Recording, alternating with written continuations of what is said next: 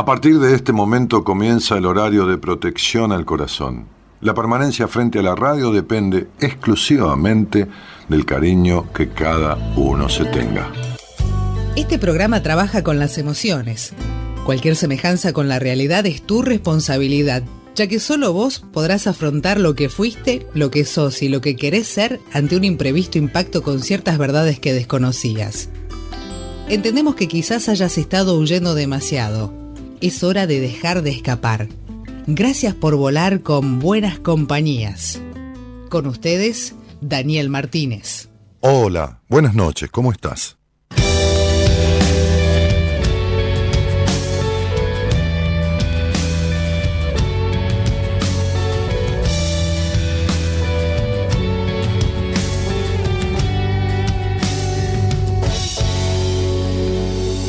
Allá de todos mis errores y mis fracasos. Más allá de darme por valiente y no bajar los brazos. Más allá del brillo, de la gloria, lo que hablen o no hablen de mí. Mucho me costó, pero comprendí.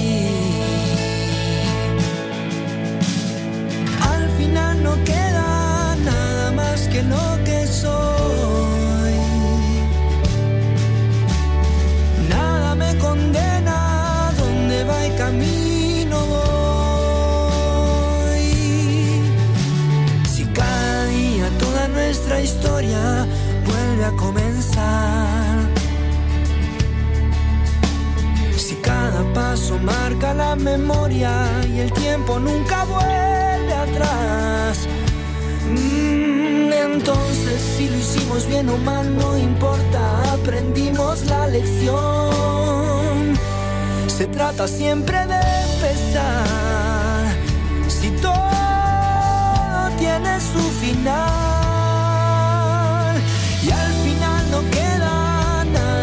que lo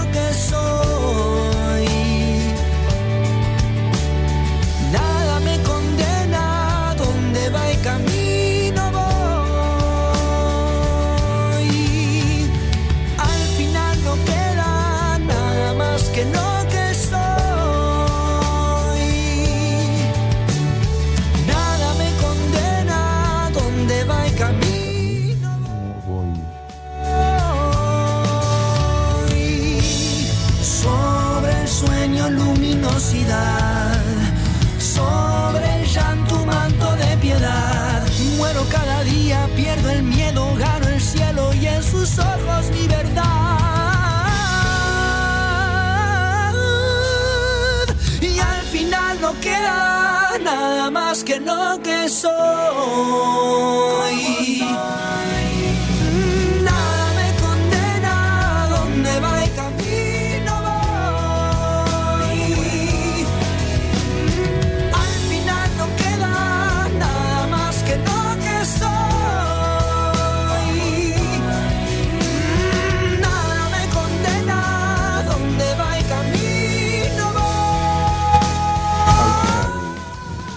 Buenas noches, buenas noches a todos, ¿cómo están? Bueno, por ahí hay gente dando vueltas en el chat que dicen, por ejemplo, Marianita Chigri, ¿cómo estás? Buenas noches, es una linda nochecita, me está dando sueño, te acompaño hasta que me duerma, abrazo. Eh, bueno, eh, y por ahí hay una tal Eva que va todos los días al casino y dice que ahora se está convirtiendo, parece que no fue. Yo no juego, mi vida, me pregunta siempre lo mismo, si juego, no, no, no, cielito, no. Bueno, de vez en cuando una partida de póker, pero nada, nada más. Este, Graciela Ferraro que saluda, Geraldine Vázquez, bueno, gente saludando, Graciela Zambano. eh, al final no queda nada más que lo que soy, dice la canción, ¿no? Y, realmente es, es lo único que queda. No, no, no queda otra cosa que eso. Este,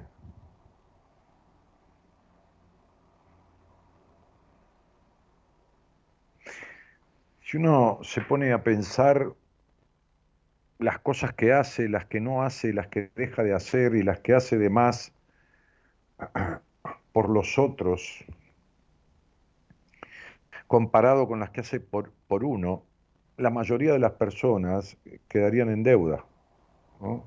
La, la, mayoría de las personas estarían en deuda. Digo, en deuda consigo mismo. No es bueno que el hombre esté solo, dice una frase, ¿no? Hay otra frase que dice, este, es, bíblica, ¿no? ¿no? es bueno que el hombre esté solo. Hay una frase de Aristóteles que dice, eh, el hombre es un ser eminentemente social. Bueno, es cierto, ¿no? Es cierto, el hombre es un ser eminentemente social. Social de la sociabilidad, no, social más bien de asociarse, ¿no?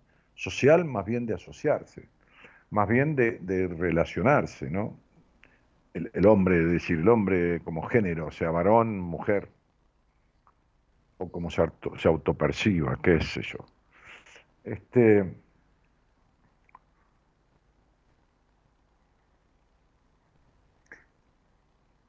y me parece que en esta, en esta característica de sociabilidad, esta característica de asociarse, de relacionarse,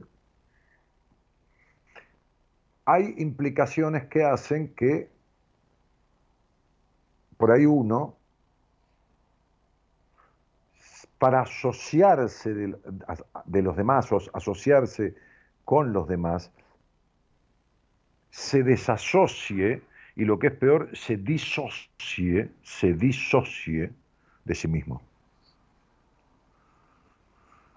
Este, se disocia de sí mismo. Y a veces se disocia tanto de sí mismo que produce un brote psicótico, ¿no? Este, o trastorno de personalidad, o, todo ese tipo de cosas. Estoy pensando, junto con ustedes, ¿eh? a la vez que voy elaborando algo a partir de esta cuestión que posteamos hoy.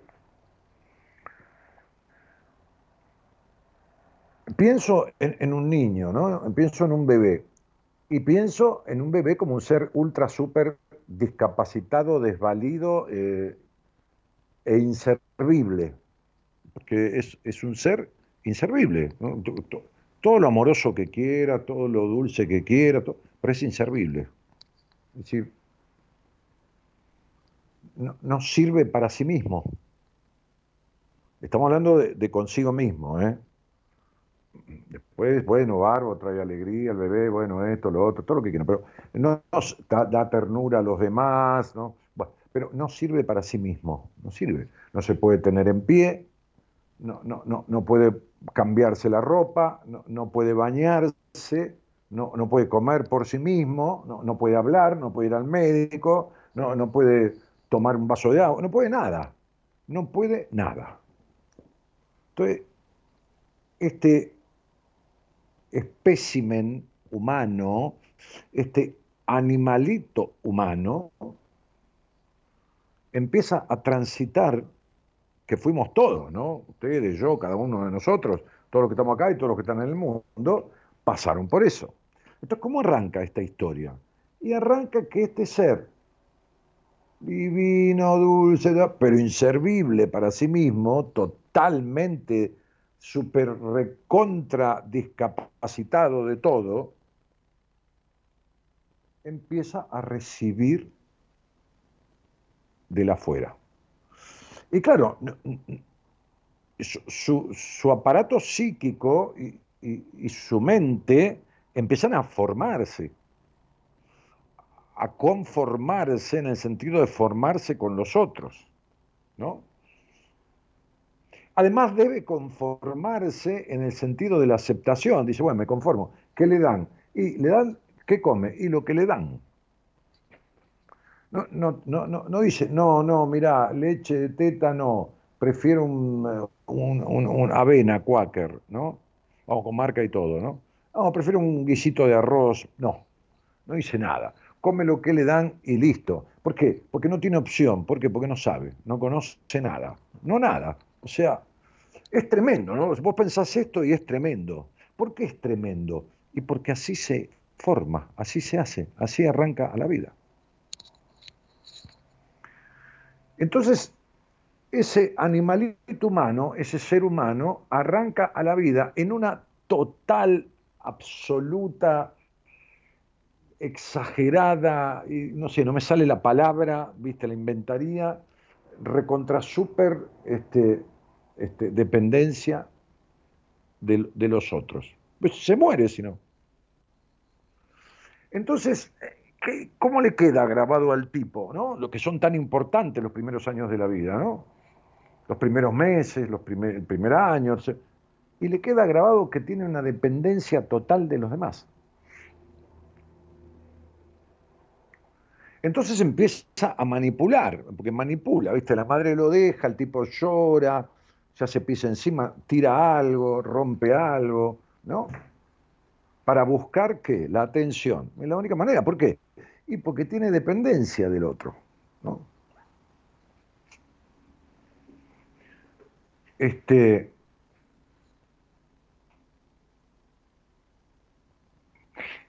y entonces,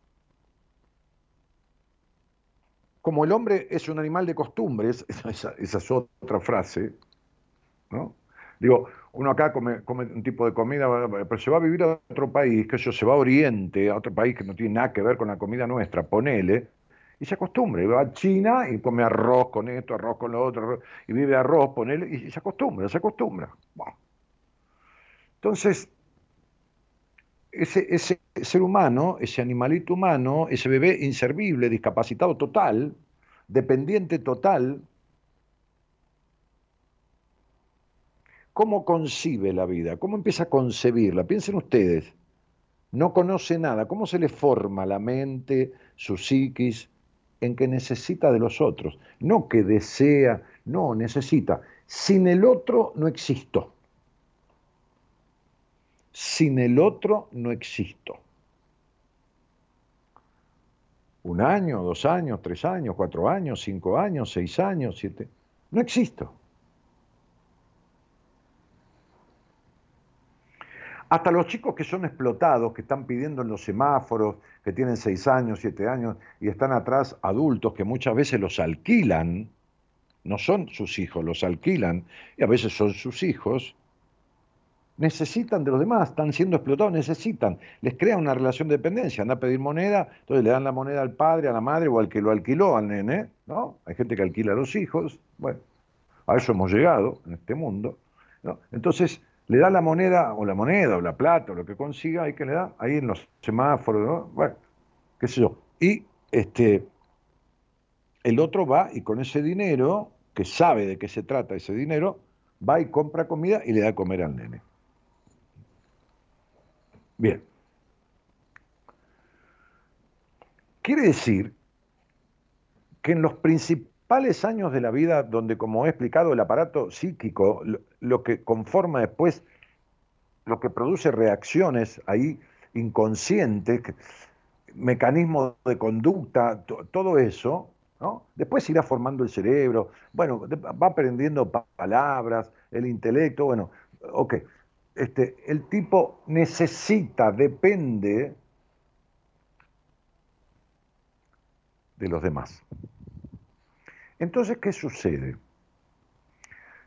Sucede que eso queda muy fuertemente ahí. Y que cuando empieza a poder relacionarse por sí mismo, a poder elegir, entonces empieza a elegir muchas veces relaciones y vínculos en donde genera una dependencia de los otros, de con quienes se vincula. Entonces, ¿y por qué surge la necesidad de aprobación? Bueno, porque el niño hacía lo necesario para que le dieran de comer, lo bañaran, lo cambiaran, lo llevaran, qué sé yo, le dieran una moneda o algo para ir al kiosco a comprar un helado, no sé, cuando era chiquito.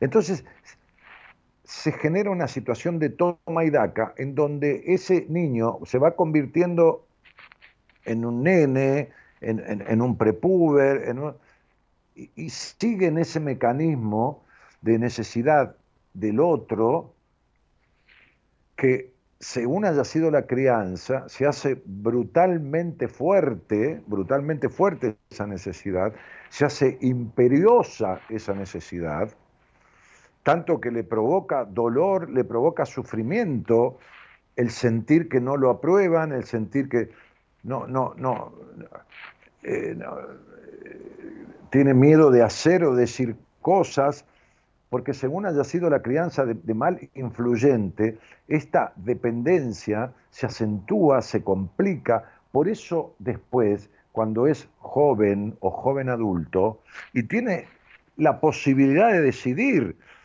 estar con alguien, quedarse en una amistad, en, una pareja. Decide mal, es decir, decide quedarse a pesar de que hay destrato, desconsideración, maltrato o lo que fuera.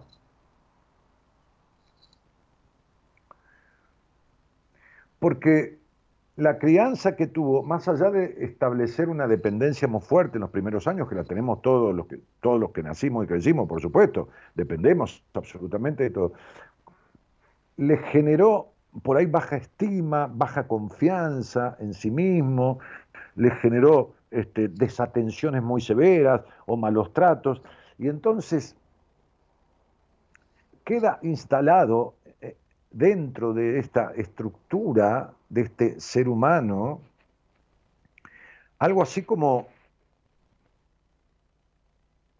suelo repetir esto, si me trataron así mis propios padres, ¿qué tendré que hacer? ¿O con qué me tendré que conformar? Me tengo que conformar con cualquier cosa. Cualquier cosa que me den está bien. Porque lo poco que recibí, no hablo de comida, hablo de otras cosas, de mis propios padres, son mis propios padres o quien me haya criado, padre biológico, padre de adopción, qué sé yo, no sé. Este, hogar de guarda, no sé lo que fuera. Los que ejerzan las funciones, paterna, materna, lo que fuera. Entonces, este es el motivo por el cual las personas, ya siendo jóvenes, jóvenes adultos con capacidad de decidir, 19, 20, 21, 22, bueno, 25, 30, 40, se relacionan, asocian, porque el hombre es un animal eminentemente social, decía Aristóteles, se asocian con otros, disociándose de sí mismos. Disociándose significa dejándose de lado, se asocian a costa de su propio vacío, se asocian a costa de su propio abandono, se abdican, entregan el poder en manos del otro, de cualquiera, porque no, no, no, no se sienten válidos, valiosos, no se sienten si no dependen o si no están con alguien. Porque no están, no, no, no, no, no pueden, no pueden decidir pagar el precio que es doloroso sin duda, en cierta forma, porque este, sí, en cierta forma, en varias formas, de, quitar, de limpiar la, basura mental, la basura mental, la, basura que está guardada ahí en lo oculto de sí mismo, que, que ni llegan a darse cuenta, para poder deshacerse, deshacerse de las negativas implicaciones y poder asociarse, ¿eh? cortar la disociación, asociarse mejor consigo mismo que con cualquiera. Es decir, vivir no de manera independiente, porque no existe la independencia. Ser independiente, no, hablemos de lo económico, ser independiente es no depender de nadie, es imposible. ¿Por qué? Y porque uno depende de uno mismo. Entonces, para vivir de manera autodependiente, autodependiente. Sí, y entonces, cuando tiene poder sobre sí mismo, cuando se respeta, cuando eh, se cobija en el sentido emocional, cuando eh, ah, marca el límite de, sus derechos en el sentido de, no permitir ser avasallado, avasallada, bueno, no importa el género, este, e, e, entonces recién puede asociarse, relacionarse en amistades. Hoy, hoy me decía una paciente de Estados Unidos, este, me decía, Dani, este, yo tenía diálogo con mis compañeras de trabajo, no era amiga, pero tenía diálogo. Y, algunas, dos o tres amistades aquí, es una, es una paciente de Centroamérica que, vive en Estados Unidos, ¿no? Este, y trabaja en Estados Unidos. Bien. Me dice, hace varios días, hace varios días, que, no conecta nadie conmigo, nadie me manda ni un mensaje de WhatsApp. Esto es muy extraño. Que Entonces yo le dije, llámame. No, perdón, esto me lo dijo en un mail, vieron que yo trabajo con la historia clínica, ¿no? Este, me van escribiendo y di vuelta, interactivo, también hablamos, lógicamente, ¿no? Entonces me lo había, me lo había escrito en un mail ayer, hoy es miércoles, ayer o antes de ayer. Bueno, y quedamos que según su horario de trabajo y, las diferencias horarias, hoy a eso de las 5 lo podía ver. Bueno, justo terminó el primer tiempo de Argentina y era el horario que yo quería ver, bueno, ya hablamos. Entonces, le expliqué lo que le explico a mucha gente que atiendo. Y le dije, decime una cosa, pero decime clarito, no tengas ningún problema, no quieres quedar bien conmigo. Decime, nosotros hace muy poco tiempo que empezamos. ¿eh? Este, no sé si cumplimos un mes. No, no, eh, pero, pero no creo. Decime si vos crees que desde que empezamos ahora sos exactamente la misma persona antes de tener la entrevista conmigo. E, exactamente la misma. Yo no digo que hayamos solucionado los grandes conflictos que vos tenés y las cosas que vimos en la entrevista primera. Yo no digo que hayamos solucionado. Yo digo si vos crees que sos exactamente la misma. No, me dijo, para nada. Ah, no, vas muy bien. Entonces explícame por qué. Porque, viste, hay que laburar acá, ¿no? No es una cosa, viste, que. Este, laburar en el sentido de Vamos, vamos porque tienen que aprender. Este, me dijo, bueno, porque, porque me di cuenta de un montón de cosas, me, di cuenta que esto, que lo otro, porque por ejemplo, este, puedo venir a mi, a mi casa al departamento donde vive, qué sé yo, este, el, espacio donde, donde habita, este, y puedo estar conmigo este, y no sentirme mal estando sola. Ah, mira vos. Ah, mira vos. Muy bien. Muy bien. ¿Qué otra cosa? Me dijo, bueno, este, si bien viste que la ansiedad que yo tenía, sí, bueno, bajó un poco. Ah, mira. Ajá, muy bien. Bueno, bueno, te voy a explicar. Te voy a explicar. Eh, esto no es magia ni nada que se le parezca, le dije. Es muy simple. Cuando vos tenés una estructura psíquica, y se los explico a todos, ¿no? Cuando tenés una estructura psíquica, es decir, el hombre, el ser humano, terminemos con el hombre porque si no parece que es para los varones, este, el ser humano es energía pura, el 70% del cuerpo es agua, es energía. Eh, vos tocas algo y por ahí te salta una chispa, el pelo como que se electrifica, eh, como que tiene corriente, como la ropa a veces, es energía, es energía pura. De hecho, cuando alguien tiene una depresión o está deprimido, baja la energía, bueno, escasean las endorfinas, la serotonina, la dopamina, las hormonas del placer. Bueno, ok, bueno. Es energía. Esa energía atrae determinado tipo de personas, determinado tipo de relaciones, determinado tipo de incluso de situaciones, en la mayoría de, la, de, las cosas de la vida. Hay cosas que vienen, eh, eh, se llama destino, eso. Bueno, muy bien. Entonces, vamos a explicártelo así, como me gusta explicarlo a mí, porque esto pasa, ¿cómo te puedo decir? En el 97% de mis pacientes. Lo veo, sé que quédate tranquila que no, no es nada raro. Suponete que vos tenés una camiseta, eh, una, una casaca, una camiseta de un club de fútbol. Ok, entonces, ¿quiénes se van a acercar a vos? ¿Quiénes se van a acercar? Y los simpatizantes de ese club. Claro, vos vas caminando por la calle y te saludan los simpatizantes de, oh, ¿qué tal? Sí, ¿no? A mí me pasa, ¿no? Por ahí ve un chico, un muchacho, yo voy a caminar, por ahí, ¿no? Hace una caminata de, este, aeróbica, ¿no? Este, y veo a un muchacho, un tipo, un hombre o una chica, la otra vez estaba una chica escuchando eh, eh, un partido de Racing, ahí en, una plaza de acá de, donde yo vivo, en el barrio. Este, entonces, o, la academia, les dije, porque están con camiseta de Racing. ¿no?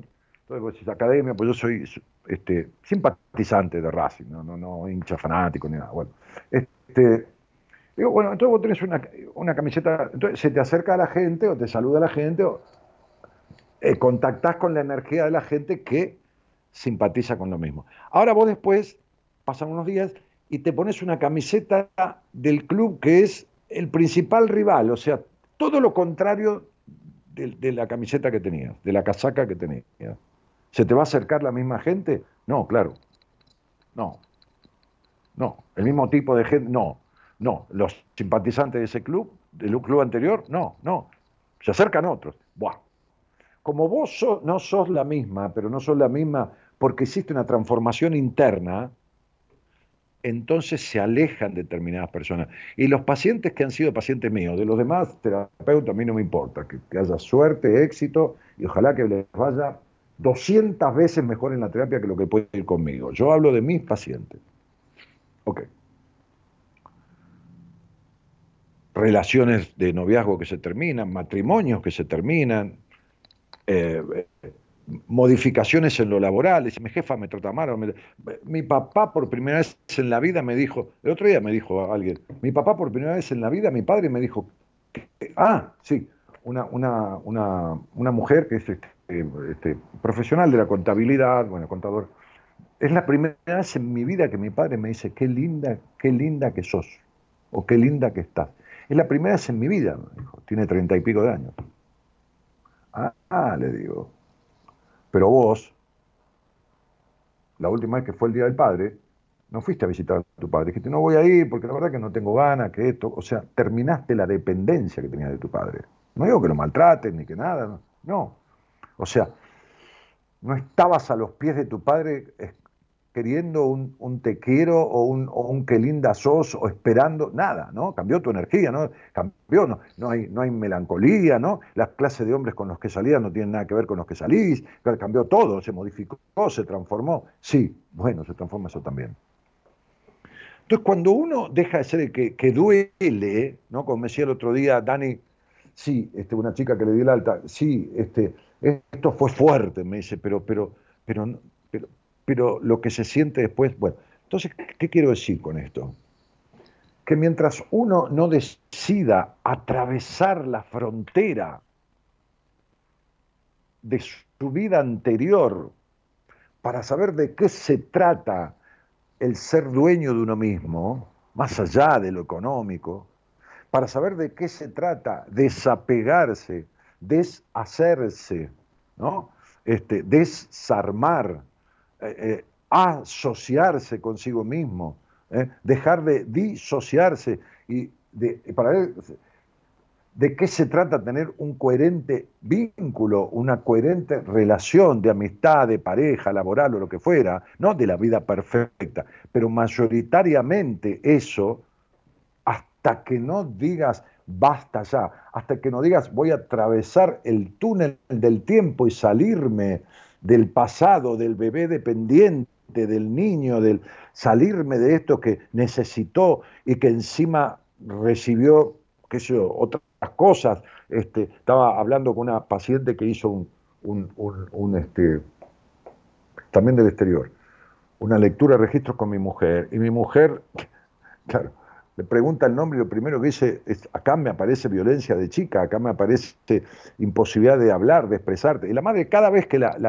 mujer esta, bueno, la nena esa, que era, este, porque yo le pedí a mi mujer cuando le mando a alguien o le sugiero hacer una lectura de registro porque tiene una mirada que yo no tengo, yo, yo hago cálculos con la numerología, entonces este, le pido un informe y me manda un informe como si hubiera sacado una radiografía de, la vida o del alma, de, qué, de, de cosas que, que están críticas ahí, que, bueno. Entonces la madre cada vez que, no le hacía caso o cada vez que hablaba cuando no le daba permiso le pegaba en la boca. Y fíjense que uno de los mayores problemas de esta mujer es la expresión, es expresarse. Fíjese cómo debido a las implicaciones negativas del pasado, se disocia de ella misma, pudiendo elegir decir lo que se le dé la gana, decir lo que se le dé la gana. ¿no? Yo, yo tengo una, una paciente que es psicóloga, que es del exterior, este, y, y tuve que ayudarla, ayudarla, digo, humana y profesionalmente, para que fuera a un programa de radio en donde la habían invitado a expresarse hablar de lo que sabe, no hablar de física cuántica ni de aeronáutica, hablar de lo suyo. Me dijo, ¿de qué puedo hablar? Y le expliqué, vamos a elegir este tema, pero poder expresarse. Transpiraban las manos, le transpiraban las manos, temblaba.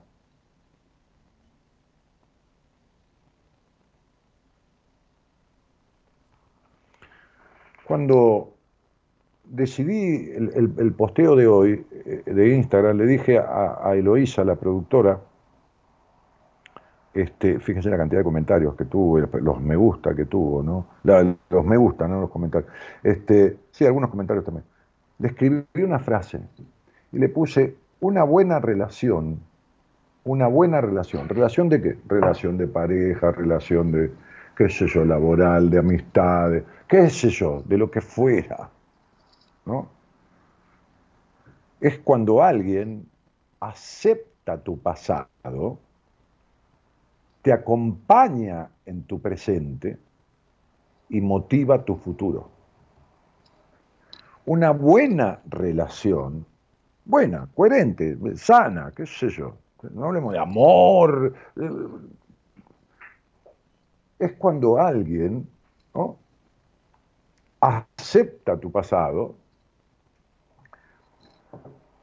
este, acompaña tu presente y estimula y motiva tu futuro. Si no nos sirve la relación, sea del carácter que sea, sea de lo, de lo que fuera.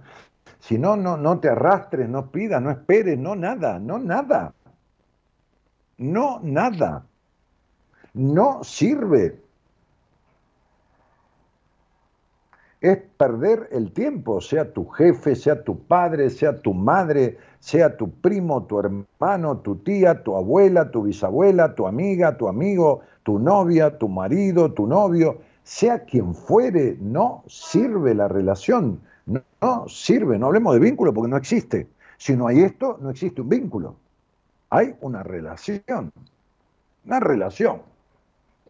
Voy a tomar un café y me relacioné con alguien. ¿Qué? No, había alguien en la barra y nos pusimos a hablar del partido de fútbol de Argentina. Bueno, estaba ahí, me senté en la barra y traes un cortado, pibe, sí. Sí, qué partido, eh? sí, vio que esto, que no, no sé ni el nombre del tipo. Me relacioné con el tipo circunstancialmente. Digo, no, no, no fui a ver ningún partido de fútbol, a ningún bar, estuve aquí en mi consultorio y lo miré aquí en mi computadora, en una pantalla grande y lo miré acá. Pero, digo, ¿qué pasa ¿Qué te pasa? ¿Qué te pasa? ¿Por qué estás en relaciones duraderas de amistad, de esto, en la espera de que alguien te acepte o de que alguien te considere o de que alguien te tenga en cuenta de manera razonable? ¿Por qué? Porque tuviste un pasado infructuoso de una dependencia, bueno, cuando era bebé como todos, pero después de una dependencia, de una espera, de lo que nunca se dio, de un destrato, de un maltrato, y seguís haciéndote lo mismo, y seguís vinculándote de la misma manera, y tenés temor a descubrir exactamente el punto del pasado que te une al presente y te lo repite y te lo va a repetir en el futuro. Entonces, como decía un, maestro en, una materia que yo cursé cuando empecé a estudiar este, counseling, la, la primera carrera que estudié, la primera titulación, este, decía, un, pasado infructuoso se arregla, se resuelve construyendo un presente diferente. Y para eso hay que atravesar ese túnel del tiempo imaginario de, de salir del pasado, porque es como si estuvieras viajando al pasado todo el tiempo.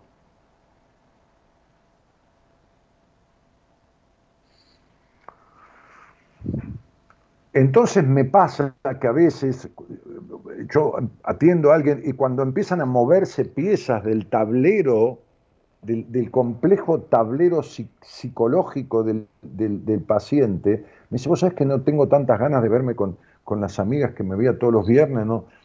Voy, eh, pero escúchenme, les digo esto porque es así absolutamente. Yo podría sacar 40 pacientes al aire, 10 por programa de, los próximos lunes, miércoles, lunes, miércoles, 50, 60, 80, 100, 100, 200 pacientes. El último año y medio, dos años, he atendido 150, 200 personas. Este, que, con, alta de, cada dos meses, cada tres meses, entonces circulan rápido y, decirle, la gente con la que te vinculaste, no, no, no, no, desaparecieron, dejé de ir, me quedaron una amiga, este, me separé del, tipo, o la, bueno, el tipo, porque en general entiendo mujeres, pero me ha pasado con hombres también, este, porque, porque por ahí hago una entrevista con, un, con un varón, las entrevistas que tengo, con, con varones también, lo derivo o me lo quedo yo y hago un trabajo muy fuerte de 30, 40, 30 días, 25 días, 30 días, este, un trabajo muy intenso, muy revelador, muy, muy sacudón, ¿no? Ponga las bolas, muchacho, le digo, o señor, caballero, ¿no? Vamos a poner los huevos, este, y, entonces así, eh, eh, eh, ya soltado en ciertos aspectos de ciertas cosas a las que estaba inconscientemente amarrado, le pongo una estampilla y se lo entrego adobado a una terapeuta de mi equipo, o a un terapeuta de mi equipo. Y ahora que tengo los seminarios, que son una herramienta espectacular, más todavía, que los tengo, digo, porque, porque tres años no los hicimos, ¿no? Entonces, digo, me acuerdo siempre de, ese, de esa frase este, de William Faulkner, eh, eh, un premio Nobel de Literatura del año 1947, este, en su, en su, en su, en su novela Palmeras Salvajes,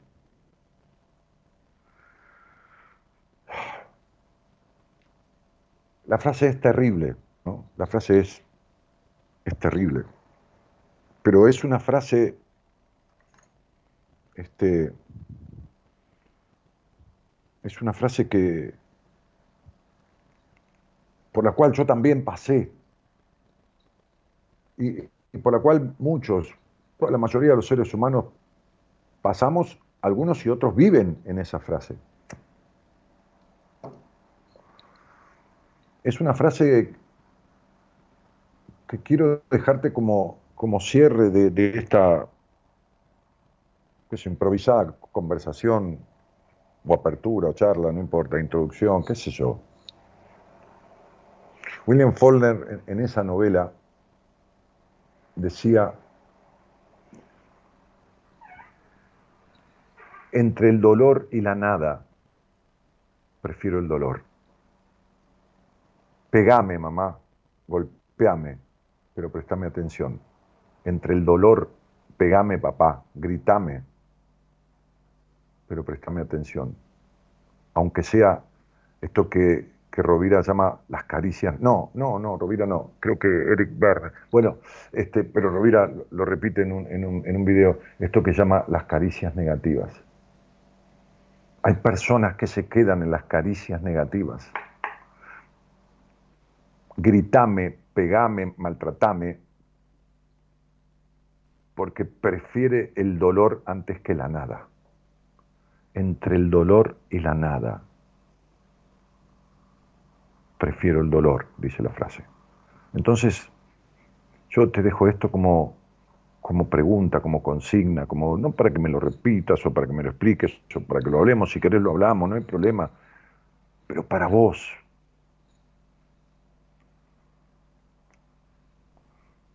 No en una circunstancia que por supuesto que sucede, sino en la mayor parte del tiempo de tu vida, en tus relaciones, en tu, en donde hay resultados que son no positivos, entre el dolor y la nada, seguís prefiriendo el dolor.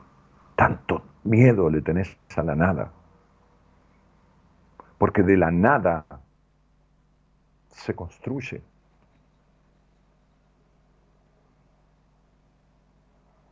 entre el dolor y la nada, ¿qué estás prefiriendo todavía? Buenas noches y gracias por estar.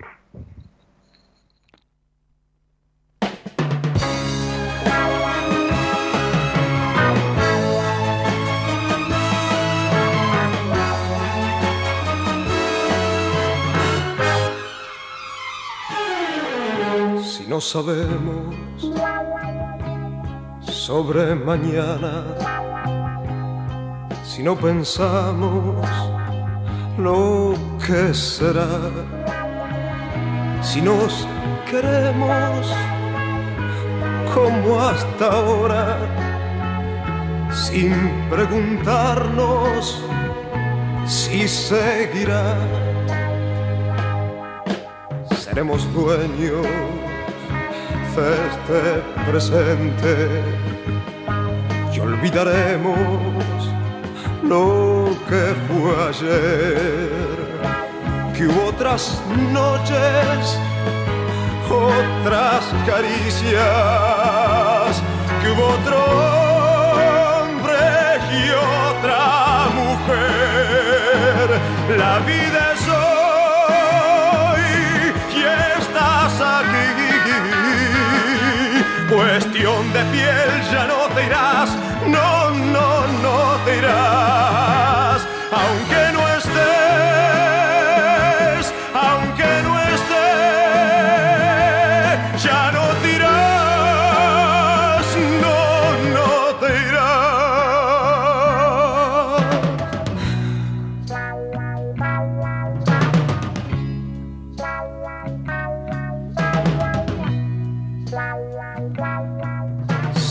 Dueños de este presente y olvidaremos lo que fue ayer. Que hubo otras noches, otras caricias, que hubo otro hombre y otra mujer. La vida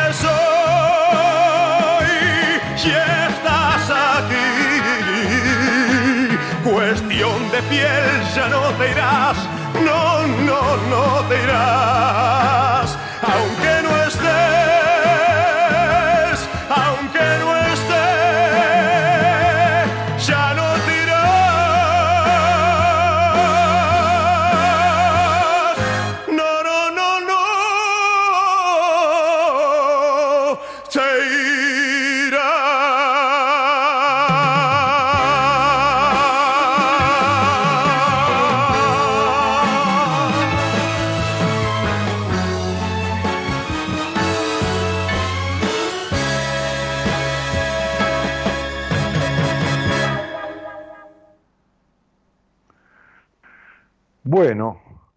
Por ahí que decía que se escuchaba bajito. Debe ser tu, tu, dispositivo o algo, porque no, no- na- nadie dijo nada de eso. No, no creo que se escuche, si no, muy bajito, si no hubieran dicho este, todos o muchos lo mismo.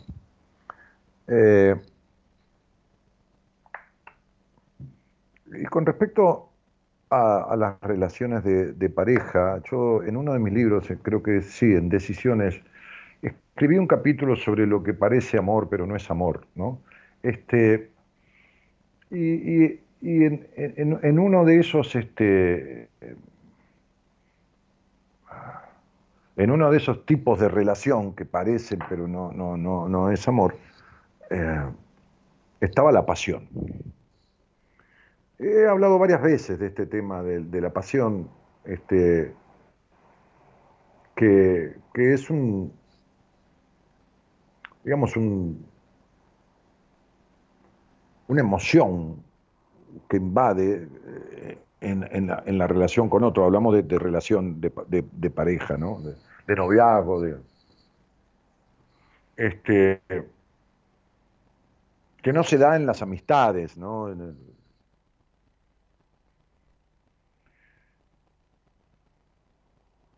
Y que a pesar de que los apasionados, ¿no? que están horas hablando por día cuando se conocen y esto y se ven y, y no pueden desconectarse nunca y bueno nunca, bueno, nunca es una manera de decir, ¿no? duermen, ¿no? Este, y están y ahora con los dispositivos y el chat y el WhatsApp y la videoconferencia y la esto y lo otro, y, se mandan esto y lo otro y de acá y de allá y todo el tiempo hacen como una cosa simbiótica y, como que no puedo, ya siente que no puede vivir sin él, sin ella, sin él, qué sé yo, sin lo que fuera.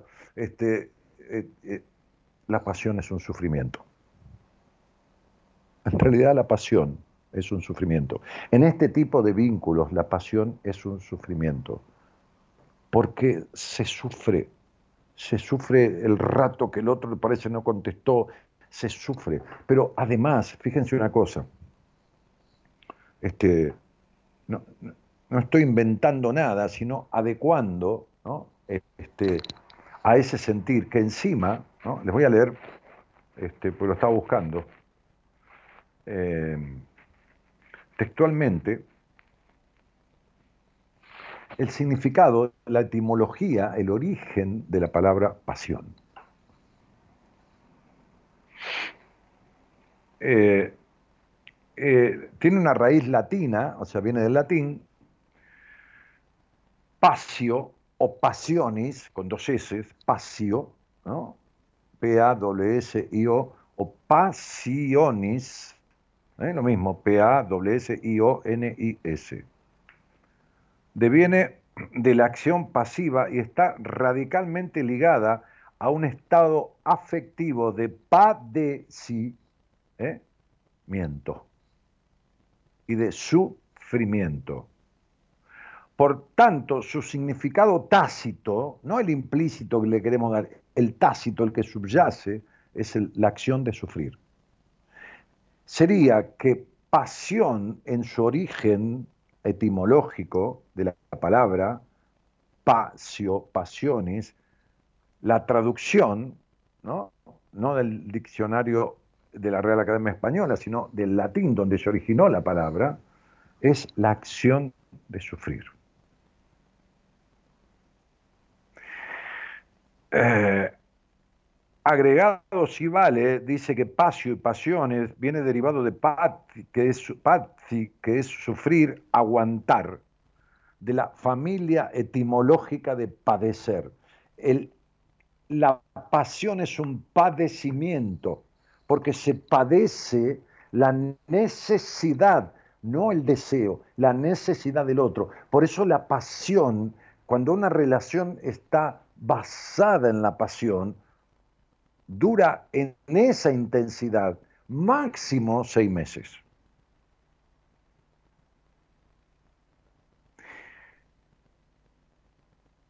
No, me acuerdo quién hace muchos años lo explicaba de esta manera, ¿no? Decía, es, como un contrato, es como un contrato que, eh, tácito, ¿no? Este, este, que a mí me pasó que cuando yo estuve en Radio del Plata, allá en, Idea del Sur, de, la cual era dueño Tinelli y sus socios Coltore, este, firmé un contrato el primer año, pero después tuve seis años más y nunca firmé contrato. Es como que seguíamos adelante y teníamos un contrato de palabra, un contrato tácito, no estaba implícito, no firmábamos, ¿no? Este, cuando la empresa que me llevó productora este, terminó el año, le dije a Juan Carlos, Juan Carlos, ¿qué vamos a hacer? Este, vamos a seguir. Que, sí, Danielito me dijo, sí, sí, sí, vamos a seguir, vamos a firmar. Eh, le digo, vamos a firmar. No, con, vos no, ya te conocí, no necesito contrato, me dijo. Entonces, digo, la pasión como base de una relación vincular, en, en la estructura intensa y efervescente que se presenta en el principio dura unos seis meses. ¿Se puede renovar de palabra eh, tácitamente? ¿Se sigue? Sí, sigue otros seis meses más, pero empieza a decaer. Y si no se transforma en amor, entonces muere antes del año medio. Aunque la mayoría de los vínculos basados en la pasión mueren en los primeros seis o nueve meses. Mueren. Se terminan porque en el fondo, atrás de lo que aparece como un amor irrefrenable, subyace un sufrimiento. Qué loco, ¿no? Qué loco. Y el origen de la palabra es padecer, sufrimiento. Bueno, nada. Eh, hola, buenas noches.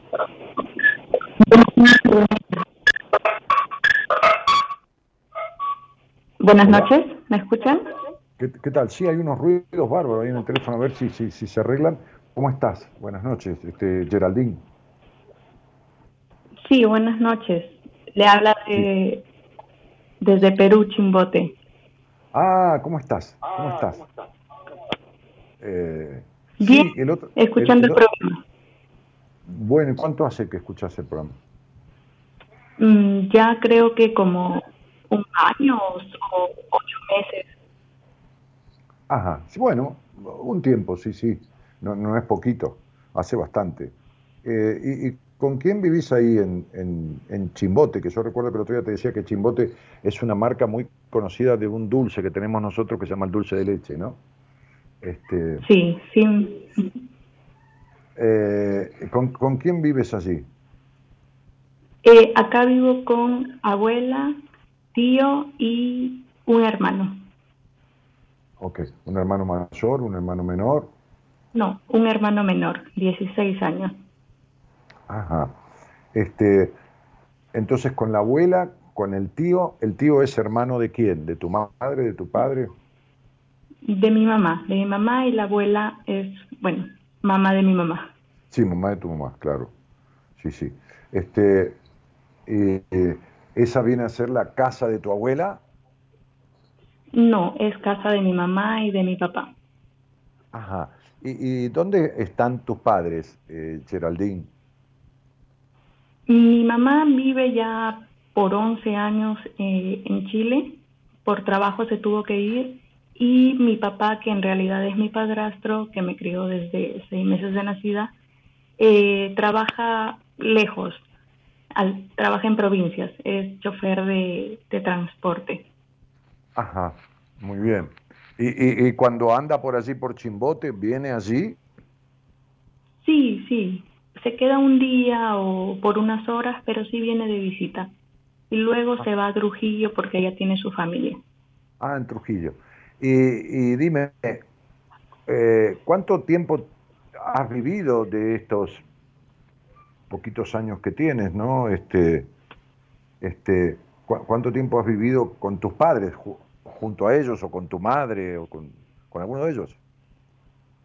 Mm, será hasta cuando tuve 13 años. Ajá, muy bien, muy bien. Y así vivía eh, esta madre con ese padre que ha sido tu padre, está bien, no es tu padre biológico, pero si te tomó desde los seis meses es tu padre de crianza, ¿no? Tu verdadero padre. Claro. ¿Y tu padre biológico, eh, tú lo conoces? Sí, sí lo conozco, tengo comunicación con él muy poca, salimos a veces, pero mm, es cordial solamente la relación, no siento amor no, no, No, sientes que es tu padre, es una relación sí, amistosa, digamos. Sí, exacto. Sí. Este, ¿y, a qué edad lo conociste, Cielo? Uy, lo conocí, mm, creo que a los 17?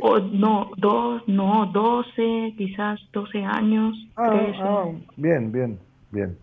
Este, y ¿Fue una inquietud tuya o él, él vino eh, o tu madre te llevó a conocerlo o lo que fuera? Es que en realidad es una historia muy chistosa porque yo no pedí conocerlo. En realidad yo solía acompañar a mi abuela materna al mercado. Entonces hubo un día en el que, bueno, la acompañé al mercado y conocí, conocía a mi abuela paterna, pero no sabía que era mi abuela paterna. Es más, yo no sabía que mi padrastro era mi padrastro. No, ¿cómo tu padrastro? Tu padre. Este, Espera, estamos hablando de tu padre biológico. Claro, claro. Ajá, ya, de mi, de mi padre biológico. Entonces, yo lo conozco en un puesto de mercado. Así de la nada él llega, mi abuela paterna me dice, él es tu papá y, en fin, solo eso. Ah, como que tu abuela materna te llevó al mercado, pero estaba como preparado, parece que él te quería conocer. Sí, pero mi abuela materna tampoco no sabía que yo iba a conocer a mi, a mi papá. Eso estuvo planeado por, mi, por la madre de mi papá. Ah, pero la madre de tu papá le dijo a tu abuela materna, ¿se conocían con tu abuela materna? La madre, claro, claro. Claro, eh, se conocían y yo le, los conocía. la citó en el mercado. Le dijo, eh, claro. Ah, ok. ¿Y qué te pasó? Es, es un poco enredosa la historia. Eh, ¿Es muy qué? Perdón. Es un, es un poco enredada la historia porque yo conocí a la familia de mi papá biológico, sin embargo, no sabía quiénes eran exactamente. Entonces ellos fueron los que me lo presentan y yo en mi mente pensaba que la persona que me crió era mi padre biológico. Claro. Entonces, claro. claro, entonces al enterarme que tenía que no era mi padre, entonces sí fue pues me sorprendí y a la vez no supe qué decir, fue solamente sorpresa.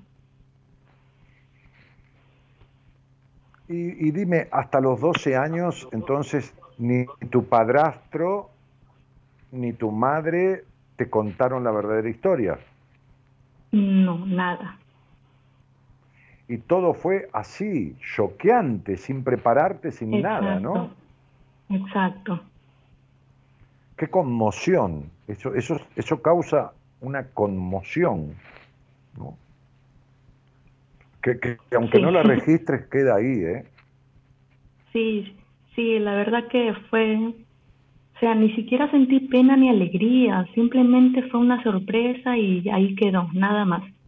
Y porque muchas veces una persona cuando recibe un shock de algo, algo choqueante, ¿no? algo conmocionante, no, no manifiesta eh, emoción, no manifiesta pena, ni alegría, ni nada.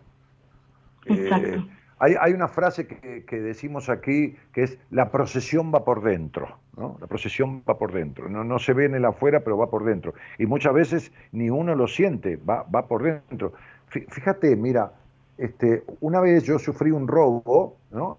estaba allá en como si fuera en Chimbote, bueno, en, un pueblo de, cercano a la capital de, Argentina, a, Buenos Aires.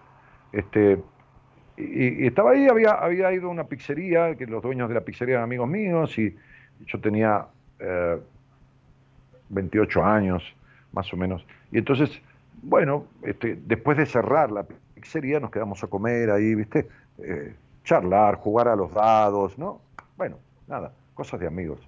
Este, era, era gente muy mayor que yo, amigos de mi padre inclusive. Bueno, entonces salí con mi auto, me acuerdo que llevaba flan, habían hecho un flan casero y yo me llevaba un poco, este, este, y un pan casero también, eh, que habíamos hecho ahí en el horno de la pizza, este, y paré en, la barrera para cruzar, eh, pasan las vías del tren, y venía una pareja caminando, eh, un hombre, una mujer, y cuando llegaron a mí, eh, y venían como cruzando la barrera, pero todo simulado, sacó el revólver, me puso el revólver en la cabeza, y, ahí otro tipo salió de otro costado y se subieron rápidamente los tres al auto. Y me llevaron a un descampado y uno de ellos le decía al otro, matalo, matalo, ¿no? Porque tenía el revólver atrás, el que iba atrás tenía el revólver en la nuca mío. Entonces yo le dije, ¿para qué me vas a matar? ¿Cuál es la necesidad? ¿No? Viste, a veces el, miedo te hace hablar, a veces te hace callar. Este, pero además si yo no hablo me muero, así que bueno, preferible morir hablando. Entonces, este, entonces este, estaban construyendo una autopista y esa zona que estaban construyendo la autopista estaba toda devastada, tiraban casas abajo, estaba todo oscuro y hacia ahí, hacia ahí me llevaron. Yo dije, me matan acá, porque me dijo, bajate. Está bien, me iban a robar el auto, pero me dijo, bajate. Entonces yo dije, le pido plata, porque le dejé mi billetera, me, le pido plata para el colectivo. Me acuerdo que eran dos pesos, que hoy no sirven para nada. Pero, pero este, le di, si me da plata, si me da plata para el colectivo para volver, si me da un billete que era mínimo, no me va a matar. Si me da plata no me va a matar, porque me va a dar plata para matarme. Entonces me dijo, toma, toma, y me tiró un billete por, poco en la cara. Y me bajé iba caminando, me dijo, caminá y no te des vuelta. Y yo iba caminando como preparado para recibir un tiro. Una situación tremenda. Y me fui.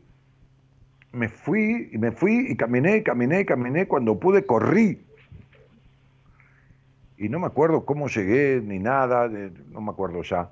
Este, hace muchos años de eso, muchísimos. Este, y, recuerdo que llegué, yo creo que vivía en la casa de mis padres todavía. Eh, recuerdo que llegué y me, acosté a dormir y no sé si tomé una pastilla, algo que me ayude a, Pero el asunto que me acosté a dormir y me dormí. No me acuerdo si tomé algo que por ahí había en casa. no me acuerdo, no te puedo decir. Me acosté a dormir y me dormí. Me dormí, ¿entendés? Me dormí. Al otro día, al mediodía, tenía todo el cuerpo con una erupción. Me acuerdo que yo tenía una amiga que era médica y la llamé, me dio un medicamento que tomara un antihistamínico, este, un no me acuerdo qué medicamento, se llamaba Bagran, sí me acuerdo, Bagran con B corta. Este, y me hizo tomar esas pastillas, todo el cuerpo era una erupción, como, como una urticaria. Bueno, Fíjate cómo me dormí con semejante situación, que es una manera de evadir el shock. La mente no pudo aguantar todo eso y se cerró. Y, al otro día surgió a través del cuerpo eh, una manifestación de la conmoción que había vivido. Y quedé asustado durante un tiempo bastante largo. ¿A qué te dedicas, Geraldine? ¿Estudiás? ¿Trabajás? Eh, hace poco me gradué eh, de psicología y ahora estoy pues en la búsqueda de trabajo y he pasado una que otras entrevistas y veremos qué pasa.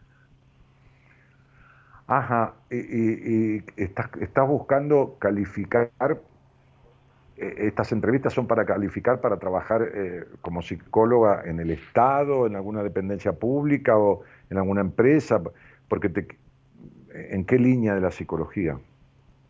Eh, para empresa, empresa. ¿Para una empresa para el área de recursos humanos? Claro, o sí, gestión de talento, algo así. Ajá, gestión de talento. Y, y, más allá de que estás orientando a eso para insertarte en el campo laboral, ¿la psicología te gusta para ejercerla de esa manera institucionalmente?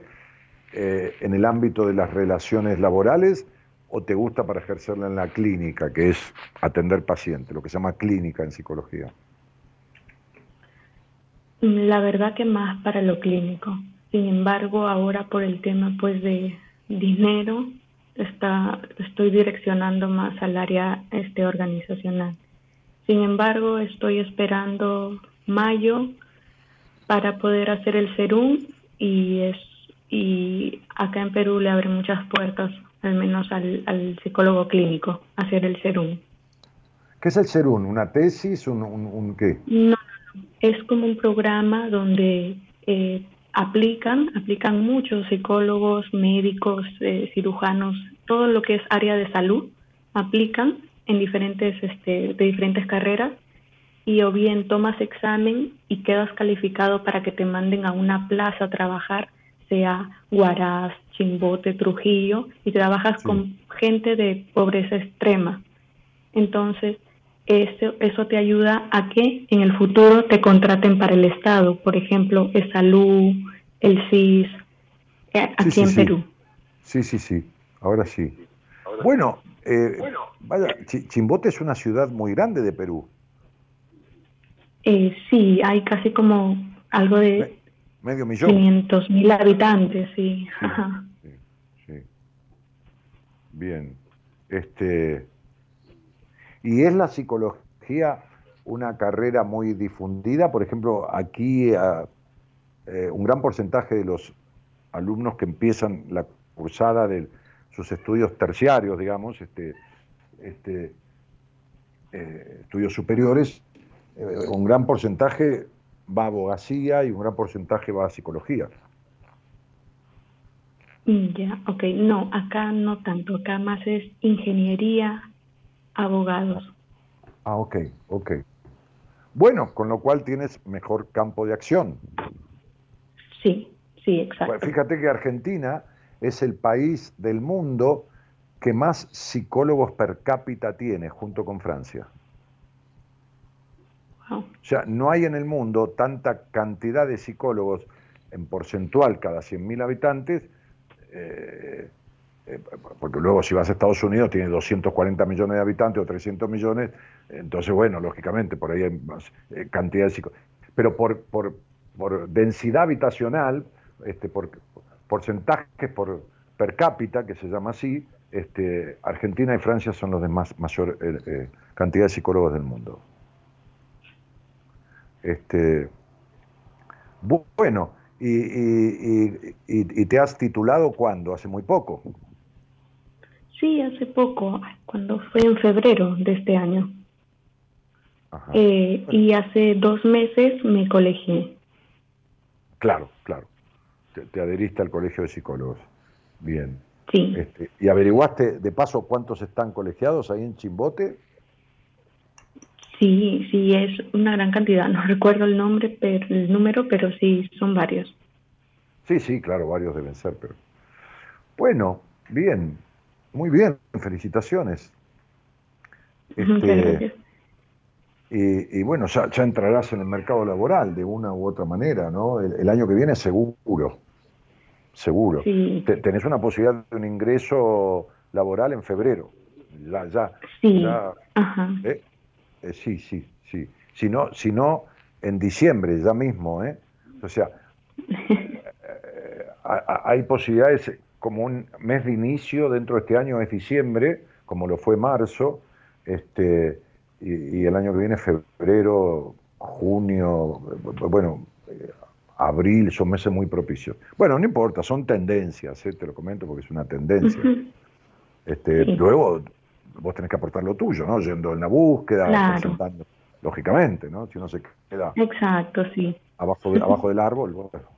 ¿Y, qué te trae a la charla conmigo? ¿Algo en especial, Geraldine? Ok.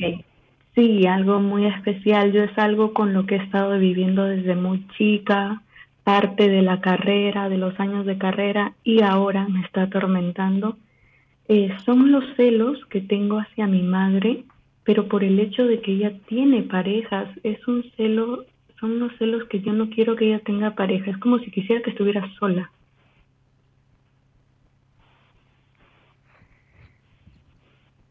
¿Aló? No, sí, claro, estoy escuchando, me- quiero pensar un poco. Espera un segundito, porque he hablado tanto en la apertura, voy a tomar un poquitito de agua, ¿sí? No, no me cortes. Ok, ok, ok.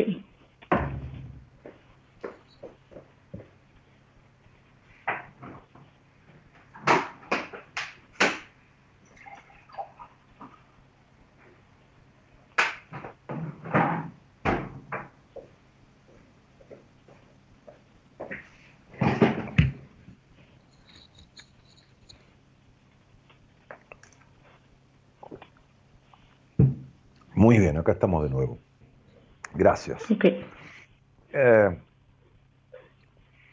a ver, ¿cuándo, ¿cuándo empezó esta, esta situación, esta sensación? Estos, Uy. Uy, ha comenzado desde cuando yo era niña, cuando tenía... Lo que pasa es que mis padres, bueno, hablándole de mamá y la persona que me crió, mi papá, eran unas personas que no se amaban. Entonces estaban simplemente por estar.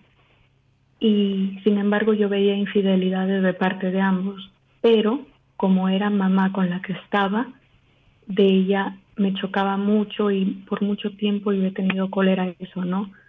Le reclamaba, le decía, le voy a decir a mi papá lo que estás haciendo, con quiénes lo estás haciendo, en fin, eran reclamos, reclamos, reclamos. Cuando ella se llega a ir al extranjero, yo sentí un alivio, por eso justamente, porque ya no iba a ver que ella saliera con uno, con otro. no, pero además porque, Sin no ibas a ser embargo- además porque no ibas a ser cómplice. Porque, porque estabas viendo y callando y en, en complicidad con tu madre, una complicidad que no, que no te agradaba tener. Exacto. y cada vez que intentaba decirle a mi padre algo por dentro de mí era como que no, no le decía porque, no sé, la quería tanto que no quería que le pasase algo, que le pegara o algo así. O que nos separaran de ella. Entonces, por eso nunca lo decía. Pero además, tu, padre también, también tenía por así sus, sus, sus cuestiones, sus aventuras. Sí, ajá, sí. Por lo menos él trabajaba lejos siempre, entonces tenía sus aventuras porque mi mamá nos contaba, o sea, no que no nos decía, no nos lo decía directamente, sino que lo escuchaba en conversaciones. Por eso sabía, más nunca lo veía. Pero en cambio de ella lo veía, entonces por eso tenía cólera. Claro, por supuesto, sin duda. Entonces cuando ella, claro, entonces cuando ella se llega a ir al extranjero, eh, automáticamente empecé con que va a estar con una persona, va a estar con otra persona y era justamente sucedía, no era que yo lo andaba averiguando, sino que en audios, en llamadas, en fotos lo veía, entonces le reclamaba y ya sabiendo que mi mamá ya estaba sola. Entonces me ponía a pensar, decía, pero ¿por qué sigo con esta con estos celos si ella ya es una persona sola, soltera, puede hacer de su vida lo que quiera? Sin embargo, eran los celos hasta el día de hoy. Ella aún está soltera pero aún así sigo celándola con una hace poco le reclamé hasta yo me siento mal le reclamé y es como una forma de manipularla y eso no me gusta. Sí además bueno te has formado en el área de la psicología y estás consciente de, de un montón de cosas no este sí ¿A qué edad vos te empezaste a dar cuenta que tu madre eh, tenía estas actitudes? Mm, creo que siete, ocho, nueve años. Además de verla, ¿verla en qué sentido? ¿Veías que salías con alguien o tu madre traía alguna persona a tu casa? Era todo. La veía salir a escondidas, traía hombres en la madrugada escuchaba, este, bueno, cuando tenían relaciones sexuales. ¿La, escuchaste, la escuchaste tener sexo? Todo. Sí, todo, era todo, era todo. La veía, sabía qué personas, veía todo, absolutamente todo. Dime, eh, eh, cuando tú eras niña eh, y, dormías con tu madre? No, no, no, no. Era, era cuartos. Lo que pasa es que era una casa pequeña, entonces eran pues prácticamente estaban como que el cuarto uno solo.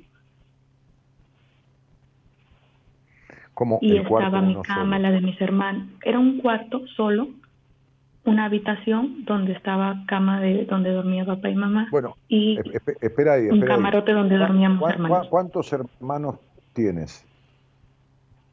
conmigo somos cuatro. Pero, a ver, tu, tu, madre tuvo con tu padrastro ¿Tres hijos más? Tres, exacto. Tres. Eh, tú eres hija única de tu madre y del padre biológico que conociste a los 12 años. Sí. Bien. Entonces, la casa era chica. En esa casa vivía tu madre, tu padre.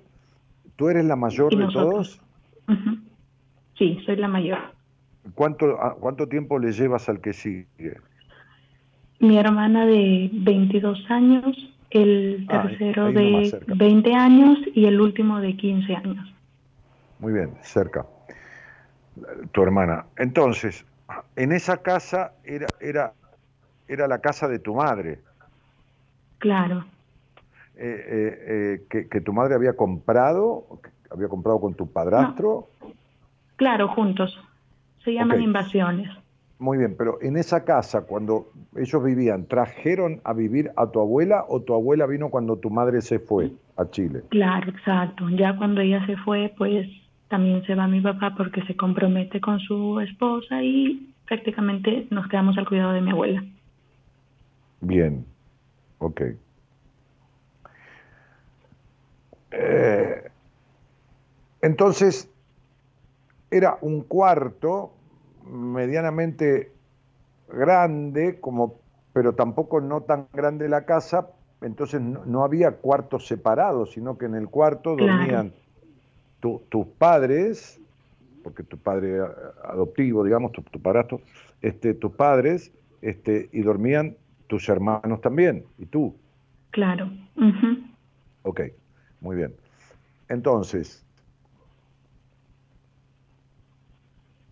vos los escuchaste tener sexo a ellos y si tuvieras que decir a qué edad fuiste consciente de escucharlos, ¿qué edad pondrías? pues sí, los escuché y fue, creo que a los nueve años, ocho, diez quizás. Bien. Bien, eso fue conscientemente, pero ellos tenían sexo cuando tú eras más pequeña. Este, Me supongo. Sí, claro, por supuesto. Ok, bien. Ah, pero luego tenían sexo, pero tu padre se iba, y ya se iba por un tiempo medio largo, ¿no? Sí. Bien. Y tu madre, dormían ustedes en el cuarto con ella, aún en camas separadas. Sí, en camas separadas, aún en camas separadas. Bien, muy bien. ¿Y, a qué edad recuerdas de los primeros hombres que tu madre metió, trajo eh, a su cama, en, tu casa? Fue casi esa misma edad, 10, 11, 11 en adelante. Perfecto. Y, y, con estos hombres, ella los llevaba a ese cuarto donde ustedes también dormían. Mm, sí, a uno en especial. ¿Pero a uno qué? ¿A un hombre? Sí, sí justamente de, era un De todas maneras, tenía sexo con ese hombre en ese cuarto estando ustedes. Mm, sí. Sí. ¿Y esto sucedía cada cuánto? Por ejemplo, tu mm. padre se iba. ¿Por cuánto tiempo se iba? Por ejemplo. Una semana, una semana, a veces creo que tres en semanas. Esa en esa semana ese hombre venía una vez o dos veces. Póngale en tres semanas, póngale unas tres veces, pues. Perfecto, una vez por semana. Muy bien. Ok. Ah,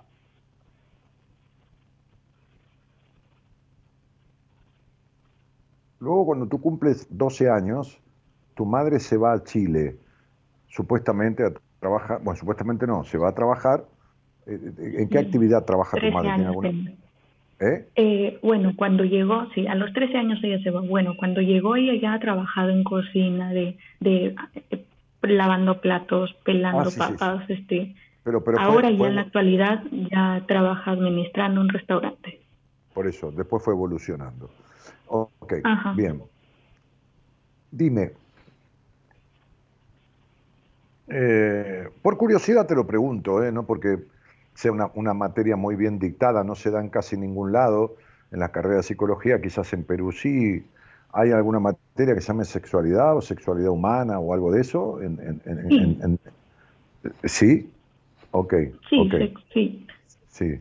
¿Recuerdas en qué año la cursan? ¿Si en segundo, si en tercero, si en cuarto? Mm, en cuarto ciclo. Cuarto ciclo, sí, cuarto ciclo que sería al segundo año de la carrera. ¿Cuántas materias más o menos tiene la carrera en Perú? ¿24, 26? Son varias, sí, algo por ahí, 24, 26, son varias. Las últimas ya que son las prácticas preprofesionales que le llaman. Sí, sí, las prácticas, sí, claro, claro. Eh, y cuando, cuando trataron la, la materia sexualidad, era, era la sexualidad desde la parte clínica, la anatomía de los órganos sexuales, eh, la gestación, la, manera en que se ovula, la fecundación y todo ese tipo de cosas, más bien, lo, más bien lo, lo, físico, clínico, técnico. Sí, sí, más lo clínico. Claro. Bien. Hay niños que se ven obligados a ser el apoyo emocional de sus padres, ya sea por miedo, por complicidad, ya sea por temor a ser dejados de lado, abandonados o ser excluidos, ¿no? A escuchar problemas, a presenciar situaciones, ¿no? Este, desde muy, muy niños. Son dinámicas abusivas en las que los pequeños asumen un papel que no les corresponde. ¿no? Tu madre puede tener una amiga que le cuenta que salió con un tipo, qué sé yo, que acá. Pero más allá que tu madre te cuente o no, o te haga partícipe, las situaciones de que sea la niña testigo de que sale con, otra persona, la, la hace perder su infancia rápidamente, crecer y madurar negativamente y la pone en una situación de complicidad con la madre, ocupando más el lugar de madre de la madre, en el sentido de proteger esa situación, ¿no? que de hija. Ni hablar del daño psíquico extremo que produce en el natural desarrollo del el potencial de la energía del libido dentro del área de la genitalidad, el hecho de presenciar relaciones sexuales, este, e, e, e, incluso eh, eh, eh, fuera del contexto de la pareja legal, digamos, ¿no? Este, y encima estar presente en el espacio físico, ni siquiera en la casa, si fuera en la casa también es negativo, cuanto más aún en el mismo cuarto, ¿no? Este, son muchas las personas que llegan a la edad adulta descubriendo de pronto que sufrieron un síndrome que se llama el síndrome del incesto emocional. ¿No? Cuando se habla de incesto, se piensa en una relación sexual, de alguna manera, pero sexual al fin, este, abusiva, por supuesto, entre, entre personas con un grado de consanguinidad que no corresponde, ¿no? Entonces, el padre con, con los hijos, o la madre, o lo que fuera. Esto es algo que alguien delineó, designó, eh, que, creo que no está incluido en el MDS, en el Manual Psiquiátrico Mundial, pero que, este, pero que, pero que se llama, se le llama síndrome de incesto emocional.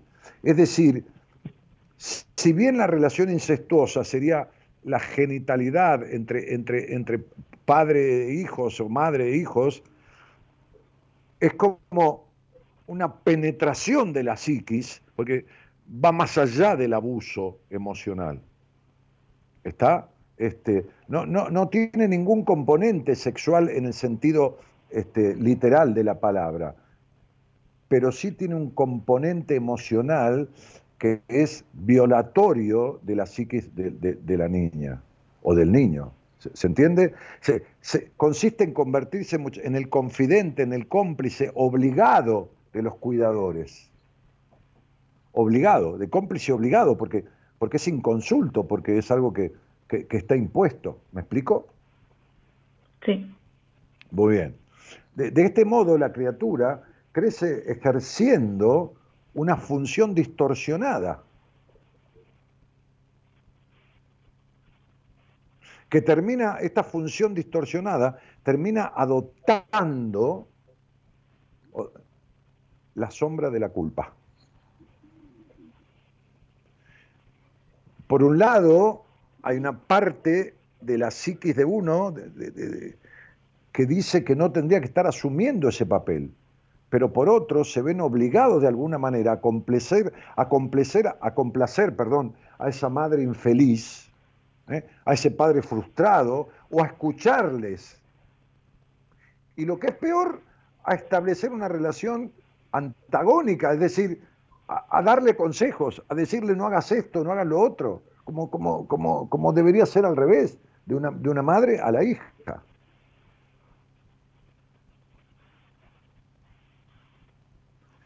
Entonces esto se hace muchas veces por el miedo a la exclusión, por, por un montón de cosas, por el temor a, dañar a la madre, este, a, a, lo que fuera, o por el miedo a ser excluido, ¿no? porque el niño como yo explicaba al principio, hoy tiene una dependencia absoluta, es un incapaz total. ¿no? Este, no está hecho para comprender las distorsiones conductuales de los padres. Está hecho el niño para ser comprendido. en sus distorsiones, en, sus, digamos, en sus falta de exactitudes, en sus errores, en todo eso, porque está despertando a la vida. Este, este, este, estas actitudes tienen unas características de maltrato muy fuerte, que deja secuelas tremendas dentro de la psiquis de, estos hijos. El más común de los abusos es el abuso psicológico. Es el más común. Mira que el abuso sexual está dado en un 40 a un 60% de las niñas. Sin embargo, el abuso emocional está dado en mayor porcentaje que ese. Es el abuso más perverso y es el menos comprendido y, el menos trabajado en, en los ámbitos de la psicología de clínica. Tanto es así que muchas personas, incluso profesionales, no terminan de entender la magnitud del impacto que tiene en un niño el síndrome del incesto emocional.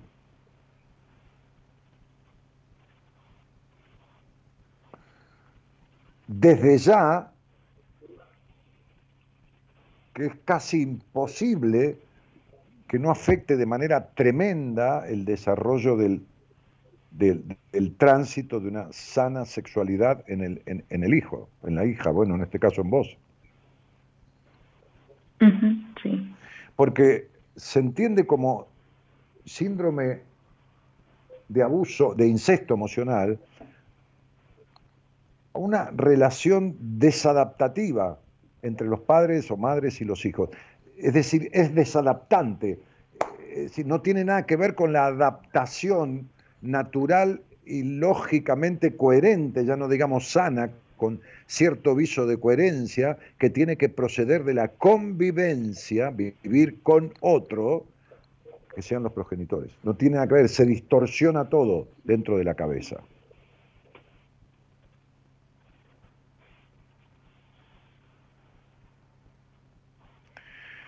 Eh,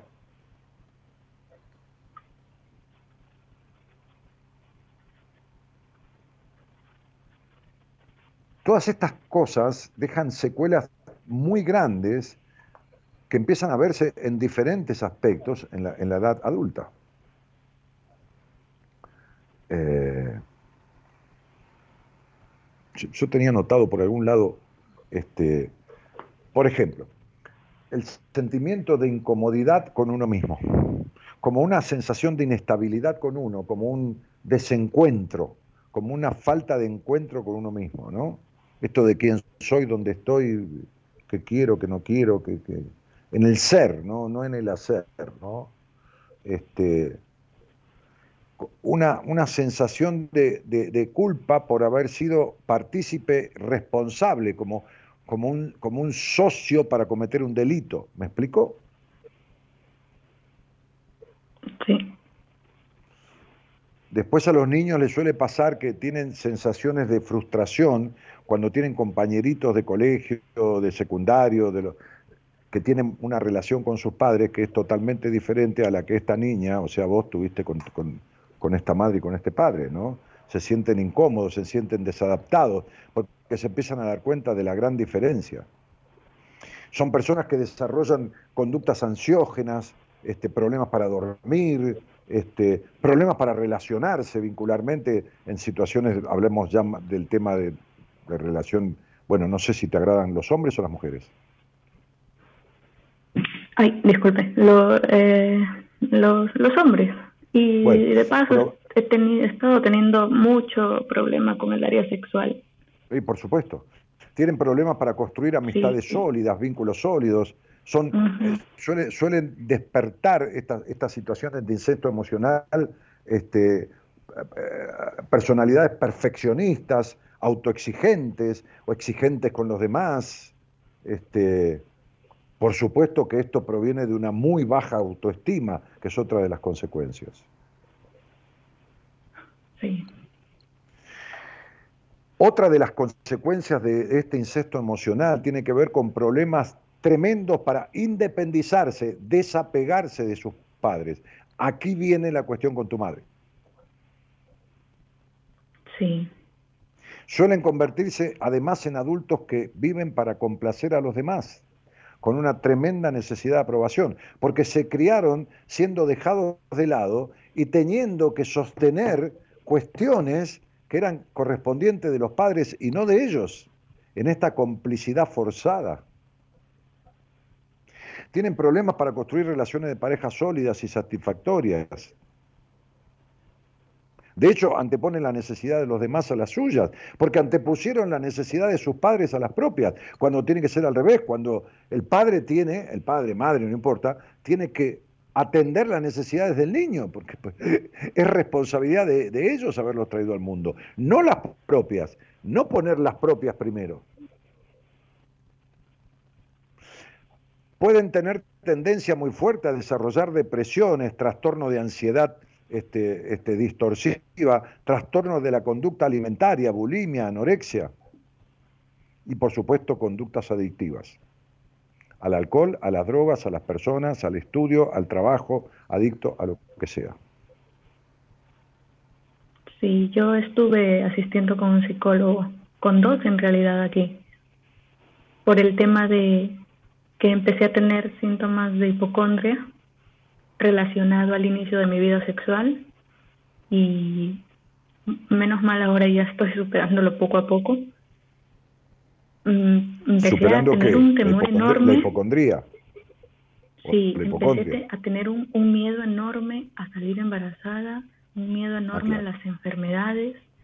O sea, fue algo sí, bueno, pero, loco. a ver, el, miedo, el miedo, el miedo al embarazo, a las enfermedades de transmisión sexual, que por supuesto hay que cuidarse, definitivamente, este, este, pero el miedo exagerado, exacerbado, es un mecanismo eh, de evasión eh, para no disfrutar de la sexualidad, para evitarla o para tenerla de manera traumática y conflictiva.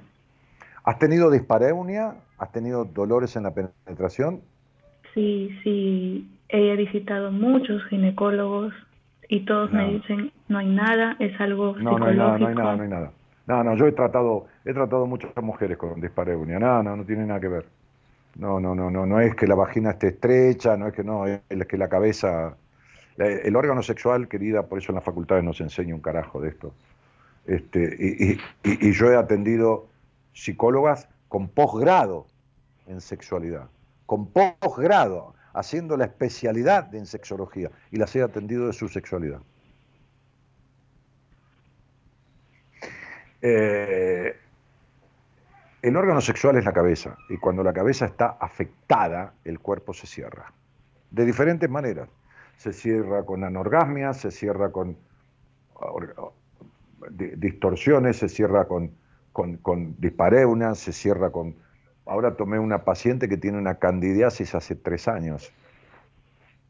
Y le ¿También tiene que ver las infecciones? ¿Eh? ¿Eh? ¿Las infecciones recurrentes también tienen que ver? Pero por supuesto. De razón. Pero por supuesto. Pero por supuesto. Ah, ah, ah, pero cuando tienes infecciones, ¿qué tipo de infecciones? Es decir, ¿cuál, cuál, cuál es el diagnóstico? ¿Qué tipo de infecciones? Por ejemplo, estoy cursando con una infección que es este la Escherichia coli y que ah, la tengo ya hace unos meses, sí, pero no logran los medicamentos hacerme efecto y ya no sé qué hacer en realidad. No, no, porque, a ver, mujer, uno no es un cuerpo que se enferma, es un cuerpo, una mente y un alma. Tú no has resuelto nada de las afectaciones que te ha dejado este incesto emocional. Nada, no, no es tan, eh, discúlpame, pero tú me escuchas y sabes cómo soy yo, ¿no? Es decir, cuando alguien llega a mí, a mi vida, este, profesionalmente hablando, yo entiendo que debo decirle todo, por algo llegó a mí, ¿no? Todo lo que tenga para decirle dentro de lo, de lo que podemos hablar públicamente y privadamente, por supuesto, detalles que... Este, se, pueden hablar mejor, pero, pero, pero, este, eh, evidentemente, eh, la culpa sexual, cuando, cuando vos lees el libro de Medicina Cuerpo-Mente, eh, mira, en, mi libro de, los mandatos, 10 mandatos, el último capítulo, que es uno de los más largos, es un capítulo sobre la culpa que yo escribí con un médico este, y una ginecóloga, un médico holístico y una médica ginecóloga, en donde, bueno, ellos mismos dicen, escribimos el capítulo los tres juntos en diferentes párrafos, este, este, la mayoría de los capítulos o del libro lo escribí yo con un poco de insert de diferentes profesionales en algún capítulo, ¿no? Este, el capítulo lo titulo eh, La culpa, el origen de todos los males, ¿no? Este, por la culpa uno este, no, no, se da una vida de bienestar, de felicidad, o de, por la culpa uno no se da una sana pareja, por la culpa uno no tiene una sana sexualidad y por la culpa uno contrae enfermedad de transmisión sexual. Cuando vos lees libros de lo que sea, del autor que sea, eh, eh, eh, coherente, que sepa el tema, de medicina cuerpo-mente, es decir, los efectos en el cuerpo de afectaciones de la psiquis, vas a leer que las enfermedades de transmisión sexual vengan, sean del orden que sean, proviene de la culpa, de la culpa en la sexualidad. Además que, a ver, te lo voy a explicar de esta manera porque lo suelo explicar así. Vos tenés 23 años o 24 años. Evidentemente, sí, 24. mañana, mañana, suponte que no hubieras tenido la vida que tuviste, que hubieras tenido otra vida diferente, que tu mamá y tu papá, qué sé yo, se llevaban más o menos, no importa, vos dormías en un cuarto, tu mamá no traía hombres a ningún lado, ¡buah! listo, chao, hasta luego. Una cosa medianamente lógica, porque no hay hogar perfecto. ¡Buah! Entonces un día vos tenés 24 años y se te dio la gana, qué sé yo, porque se dio la circunstancia, de tener una, un encuentro sexual en donde vos vas a una casa de una pareja, que yo tenés no sé, una compañera que estudia con vos psicología y te dice, a mí, a mí, a mi novio y a mí nos gustaría tener sexo delante de una mujer, para que ella mire y nosotros. Suponete, ¿no? Porque cada uno tiene su fantasía, ¿de acuerdo? Ok. entonces, entonces vos le decís, ay, me encantaría. Bueno, me encantaría verlos. Bueno, bárbaro. Entonces vos vas a la casa de ellos, ellos tienen sexo delante tuyo y vos los mirás. No importa las consecuencias, te excita, no te excita, qué sé yo, no importa, no, vamos a entrar en detalle. Pensá bien la respuesta que me vas a dar. Pensala bien, ¿eh? Vos tenés 24 años, podés decidir tu vida, ellos son mayores de edad, hablan de la situación, producen la situación, nadie cambia lo que se acordó, era presenciar un acto sexual, lo presenciaste y te fuiste. ¿Está bien o está mal? Mm, es, está mal. ¿Ah, Lo siento por la respuesta, pero... ¿Y me puedes explicar por qué? Mm. Ahora explícame por qué. No, es, es intimar, es, no sé, no sé cómo explicarlo, es ya estar muy adentro en la intimidad con ellos, pero si ellos, ellos quieren hacerlo, es el deseo de ellos. Es, verme vulnerable. ¿Verte vulnerable ante qué? Ante ellos. ¿Por qué vulnerable? Si vos te encanta ver una pareja que tiene sexo, como si estuviera viendo un, un video triple X, pero nada más que en la realidad. Un video.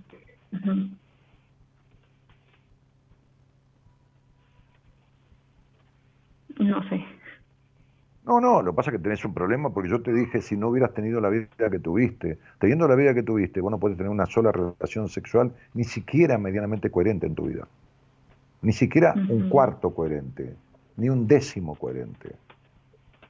Es perfecto lo que te planteé y es sanísimo, porque tienen el derecho, porque son adultos y mayores de edad, mientras no corra peligro su salud, su cuerpo, lo que fuera, no prácticas que se locas, sentarte y mirar a una pareja tener sexo, porque es tu deseo y es el deseo de ellos. ¿Cuál es el problema? ¿Qué tiene de malo? ¿A dónde está lo sucio? ¿A dónde está lo vulnerable, lo no vulnerable y todo esto que tu cabeza... ¿Entendés cómo tenés la cabeza? Pero lo que es horrible, lo que es terrible, es que un niño despierte a la sexualidad entre medio de adultos. Porque el adulto elige presenciar una relación sexual.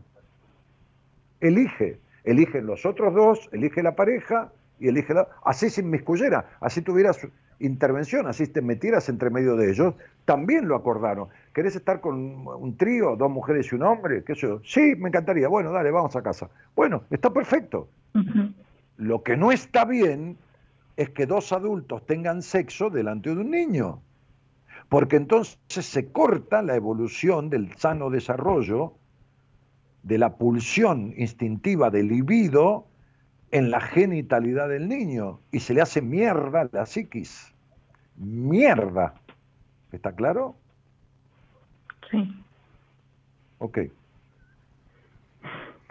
¿Por qué? Porque el niño es un proceso en donde pulsiona su sexualidad. Primero no sabe lo que siente, se refriega como un perrito contra una almohadita, va descubriendo la sexualidad con, mira, con un primito, mirándolo, se toca, descubre los genitales de un varón, la nena, no sé, eh, se da un besito. Entonces va a los 5, a los 7, a los 8, a los 10, a los 11, a los 2. Así pasa de los 5 a los 30. Es decir, así se sobreadapta, así es un golpe de anticipación, así participa de una relación sexual conformada por dos adultos y el niño no es un adulto, es decir, pierde los pasos intermedios para llegar a la adultez sexual, para llegar al proceso sano de su sano desarrollo sexual. ¿Está claro? Sí. Entonces, ¿qué le produce? Una sobreerotización.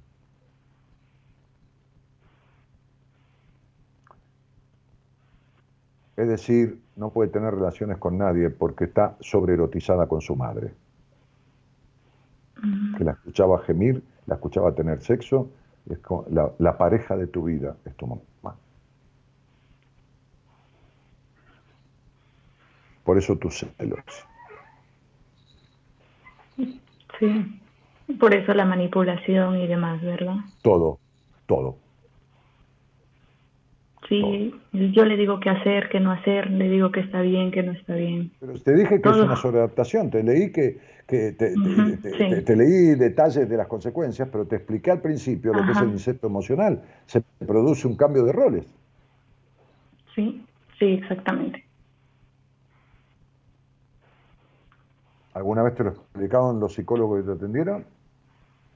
No, pasé por varios y les comenté esto, pero lo único que me decían era, tu mamá tiene derecho a rehacer su vida.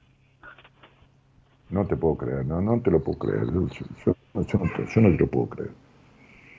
La reputísima madre que lo recontra remil parió a, a la mayoría de los profesionales de la psicología del puto mundo este.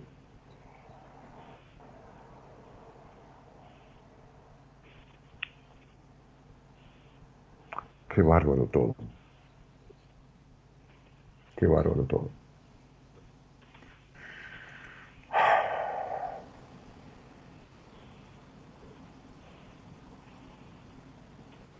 Bueno, ¿qué crees que te diga? Este, por supuesto que esto se arregla, por supuesto que se resuelve, por supuesto que, pero bueno.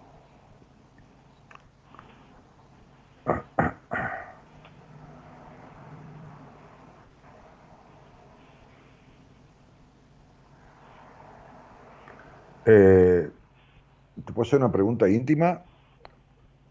Sí, sí, sí, no hay problema. Eh, ¿Tienes sexo contigo misma? Mm, sí. Ok, ¿desde qué edad? Mm, creo que desde muy chica inicié, creo que cuando inició, creo, póngale nueve, ocho la misma edad, la misma edad de los acontecimientos. Claro, porque ahí está la sobreerotización, ¿entendés? Ahí despierta. ¿Y este, este, este sexo contigo misma arrancó tocándote o refregándote contra algo? ¿O ya te tocabas de principio con tus manos? Primero era solo tocamiento de pechos, piernas, ya luego eh, rozándome, por ejemplo, con peluche, almohada. Sí, sí, perfecto, sí, sí. Sí. Y hasta ahora me da un poco hasta, ahora seguir rozándote. con almohadas o con cosas. Sí, no puedo, no puedo introducir mis dedos. No, no, no, no puedes nada. no, bueno, porque, porque te quedaste en la infancia, te quedaste en el medio de la sobreerotización con tu madre y los hombres con los cuales tenías sexo. Te quedaste en la infancia. ¿Tus pechos tienen sensibilidad baja? No siento nada cuando he tenido relaciones sexuales, los tocan, los besan, no siento como una niña. a ver, ¿cómo tiene orgasmo, sensación una niña? Refregándose o tocándose con algo, con el agua de, de, la ducha, lo que fuera, y si, por supuesto que no, no, no, no, no, no, no corresponde hacerlo, pero bueno, pongamos que un niño le toque los pechos a una niña, la niña no siente nada, los tiene anulados. ¿Quiénes son las personas que solo tienen orgasmito, que se refriegan y que en sus pechos no tienen sensibilidad? Las niñas. Ahí, ahí es donde te quedaste, nunca saliste de ahí. Bueno, estimada licenciada y profesional de la psicología, colega querida, este, yo lamento, lamento, lamento los médicos, lamento los psicólogos, lamento toda esta mierda de profesionales que atiende a la enfermedad y no al enfermo. ¿Se entiende, no? Lo que quiero decir. Sí, sí, se entiende. Mm, atiende a la enfermedad y no al enfermo, ¿no? Este, eh, este, y, sobre todo que, cuando el, paciente, el afectado, no, no enfermo, bueno, estás enferma de nada, ¿eh? queda tranquila, no, no, tu cabeza, a ver, estás severísimamente afectada, pero no estás enferma. eh,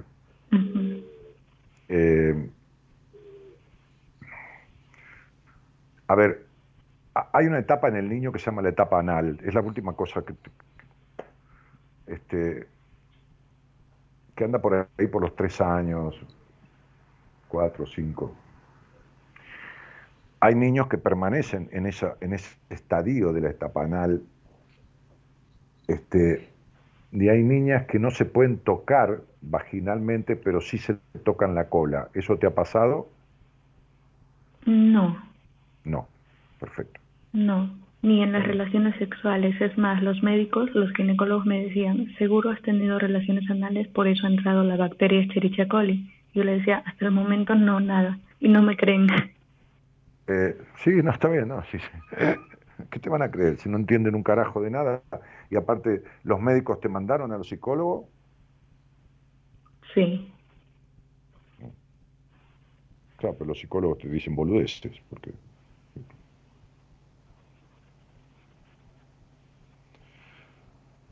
Eh, eh, ¿Intentaste tener relaciones con cuántos hombres ya? No importa si fueron 200, eh, no importa, es lo mismo, no te das problema. O 20, o 8, 5, 40. Con, con cuatro y solo con uno he tenido penetración vaginal. ¿Y fue doloroso? un poco, y después las demás todititas fueron dolorosas. Bueno.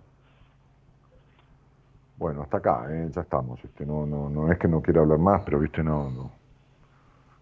Eh, por supuesto, no, no has sentido sensación orgásmica en las relaciones sexuales, ¿no? No. No, por supuesto.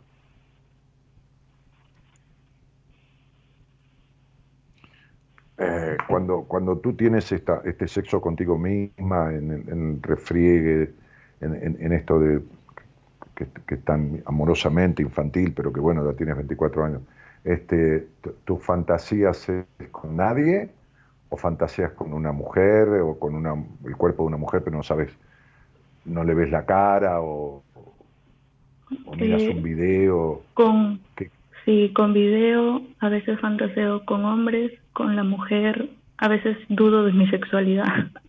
No, no, no dudes, no, dudes porque tu tendencia es, claramente y lógicamente a una, a una sana bisexualidad este, o, una heterosexualidad flexible, digo, pero, pero no importa eso, lo importante es que tu sexo sea bueno, que importa con quién sea, con hombre, mujer o con que lo, no importa.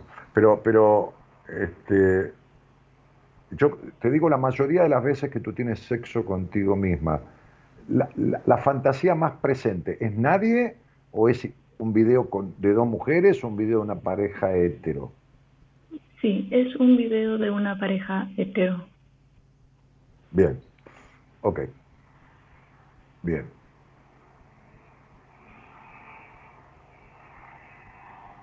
Es como naciste a la sexualidad, presenciando relaciones entre una mujer y un hombre. ¿Has fantaseado en tu, en tu autoerotización con mujeres? ¿Con dos mujeres eh, mirando un video o pensando en una mujer? Eh, sí, sí. Sí. ¿Es pensando en una mujer o mirando un video de dos mujeres? La mayoría de las veces que lo has fantaseado. Eh, mm, pensando, pensando, pensando, más pero, pero entonces una mujer. Pensas en una mujer, pero esa mujer no tiene cara. Ajá, sí. Así te, ¿A ti se te haría agua a la boca con un plato, mirando un plato vacío que no contenga comida? ¿Se te haría agua a la boca? No. pero, se te, pero se te hace agua a la vagina y te excitas pensando en una mujer que no tiene cara. ¿Sabes qué significa? Mm, sí. ¿Qué eh, significa? Sí. ¿Qué significa? ¿Mi madre? Mamá, nadie va a ocupar tu lugar. ¿Ok? Ay, no. Hasta me asusta. ¿Y qué te asusta? Mamá, nadie va a ocupar tu lugar. ¿Y si nadie ocupa el lugar de tu madre en tu vida? ¿O no lo estás viendo? no quiere decir que vos querés tener relaciones sexuales con tu madre. Es la, a ver, a ver, licenciada, abre la cabeza. Yo entiendo, no es fácil porque es tu trauma. Pero no estoy diciendo que quieras tener relaciones sexuales con tu madre, estoy diciendo del incesto emocional. Tu madre es tu pareja, ¿entiendes? Emocionalmente, no importa, nadie habla de la vagina acá. No importa la vagina, ¿entiendes? Sí, sí, sí entiendo. Eso es. Pregúntame qué porcentaje de las mujeres se masturba en un porcentaje importante de las veces pensando en un hombre o en una mujer que no tiene cara o, o, fantaseando con un hombre imposible o con una mujer imposible. Pregúntame qué porcentaje. Pregúntame, ¿qué porcentaje? Eso es, entre el 60 y el 75%.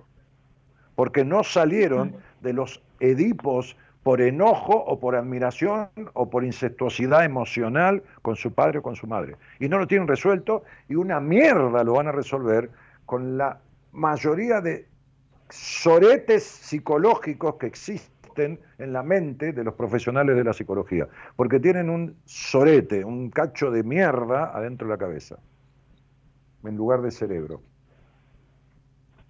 Porque ni siquiera hablan con los pacientes de su sexualidad, siendo que la situación de su sexualidad refleja cuestiones de su pasado, de sus anclajes traumáticos, de su historia. No, ¿qué importa la vagina ni el pito? Eso no tiene nada que ver. Pero bueno, ¿qué crees que le haga? Por eso es que atiendo tantas psicólogas, tantos profesionales de la psicología. Por eso. Porque cuando escuchan cosas que yo digo, y hasta ahí, creo que esta es la conversación más detallada que he tenido en los últimos 10 años sobre sexualidad, imagínate, que no hablo nada de esto prácticamente nunca al aire, este, pero ¿por qué contigo? Porque eres profesional. Entonces, este, cuando escuchan cosas que yo digo sueltitas, así, se dan cuenta que este tipo sabe cosas que no están en los libros, como me decía una psicóloga de California que fue paciente mía de Estados Unidos. Entonces después me vienen a ver en una entrevista privada para después atenderse. Entonces, este, bueno, a ver, es una cuestión entrincada la tuya, pero bueno, te he dado revelaciones o devoluciones que te revelan la situación del anclaje neuróticamente histérico en el que estás sumergida con un Edipo fuertísimo con tu madre, incestuosamente fuerte, este, que tiene una combinación entre eroticidad, sobreexcitación admiración y terrible ira y enojo. Todas las emociones juntas están puestas en esa mujer. Sí. De los demás te importa un carajo. Has estado con cuatro hombres, si no hubieras estado lo mismo, y si pudieras estar con los próximos 40 será lo mismo. O mujeres, es lo mismo. No te causa nada. Sí. No te causa celo, no te causa un carajo de nada. ¿Entiendes? Sí, sí, sí entiendo. Porque eres una niña anclada en tu madre.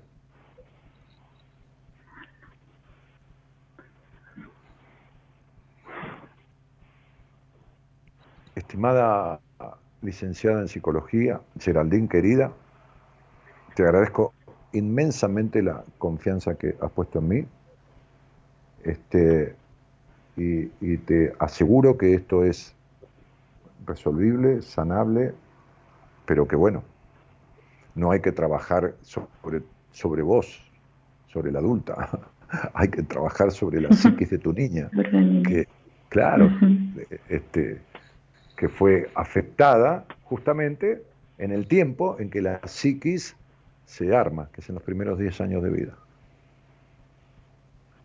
Sí. Claro, y listo. Bueno, yo te, mando un, cariño grande, incluso terminamos el programa, hicimos el programa juntos, este, y, un abrazo muy fuerte, y, te vuelvo a repetir, no estás enferma de nada.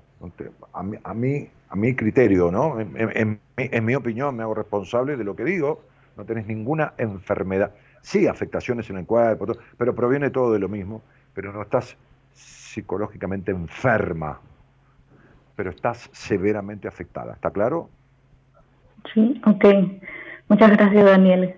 Eh, me gusta mucho tu programa y siempre te escucho y gracias, en serio. ¿Y cómo llegaste a él? ¿Cómo llegaste? Perdón, la curiosidad. Eh, por otro este psicólogo que es un sexólogo argentino también. Ah, estuvo comiendo conmigo el otro día. Ezequiel López Peralta. Sí, sí, sí. Exacto, eh, sí, por Me trajo un libro de él que me lo, me lo, me lo, me lo, me lo dedicó. Mira, aquí lo tengo. Este, me dijo, te traje un libro mío, Dani, que se editó en el 2015. Este, eh, puso a Dani, el seductor de la radio, con cariño y admiración. Abrazos, Ezequiel. Porque el libro se llama El placer de seducir. Entonces, bueno, ligó la palabra seductor con, con el título del libro. Eh, sí, Ezequiel López Peralta, sí, es un, es un argentino eh, conferencista, eh, psicólogo, sexólogo, que vive en Colombia hace 20 años y que tiene su madre aquí. Me decía, ¿cómo te quiere mi mamá? ¿Cómo te quiere? ¿Te escucha? ¿Te admira? Y bueno, mandar un cariño muy grande a ella. Este, su, madre vive aquí en una ciudad balnearia que se llama Mar del Plata. Estuvo el martes cenando conmigo, lo invité a cenar. Y ya creo que hoy se iba a Colombia nuevamente. Qué bueno. bueno. mi amor, te mando un cariño y un abrazo grande. Hasta luego, igualmente, cuídese. sí, tú también, tú también, gracias. Bueno.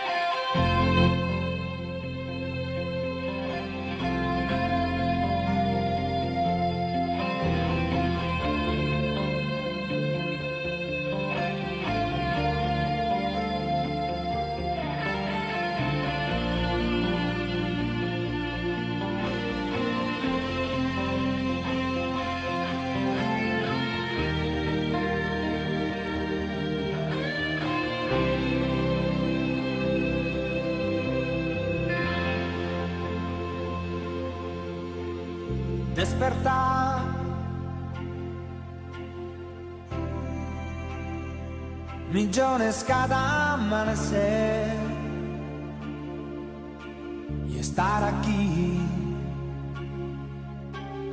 todavía.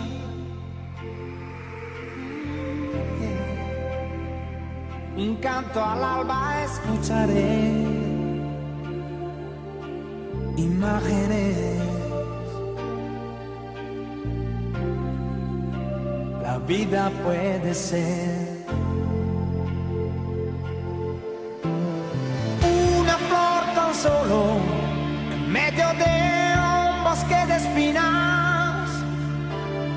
Un bosque de espinas. Un se ve entre nubes oscuras. Basta el blanco vuelo de una paloma sobre las alturas, lentamente.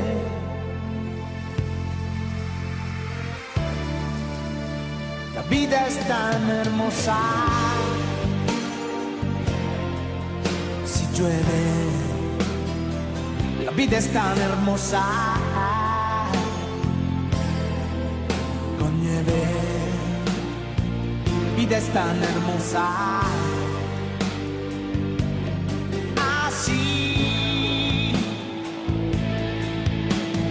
con sus estaciones impasibles, así es la vida, con sus Y por ahí Cristina Núñez dice, no es fácil ser, es un trabajo de- diario dentro de un ser social, Dani.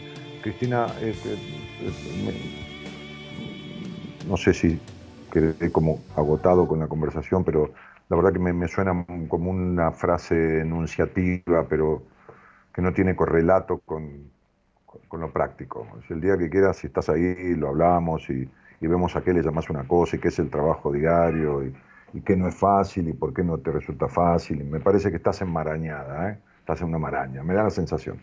Este, Dani, llueve mucho en Temperley y ha llovido, sí, sí, sí, llueve. Pero siempre que llovió paró. ¿eh? Este, Ángela Coronel dice, hermosa tu camisa amarilla, Dani. Muchísimas gracias. Esta camisa tiene 30 años o 35 años. Es muy linda. Mira, mira, tiene el bolsillo como, ah, como si fuera, a ver, bordado. No sé si se, si se llega a ver. Este, bueno, no importa. Esta camisa es de mi padre.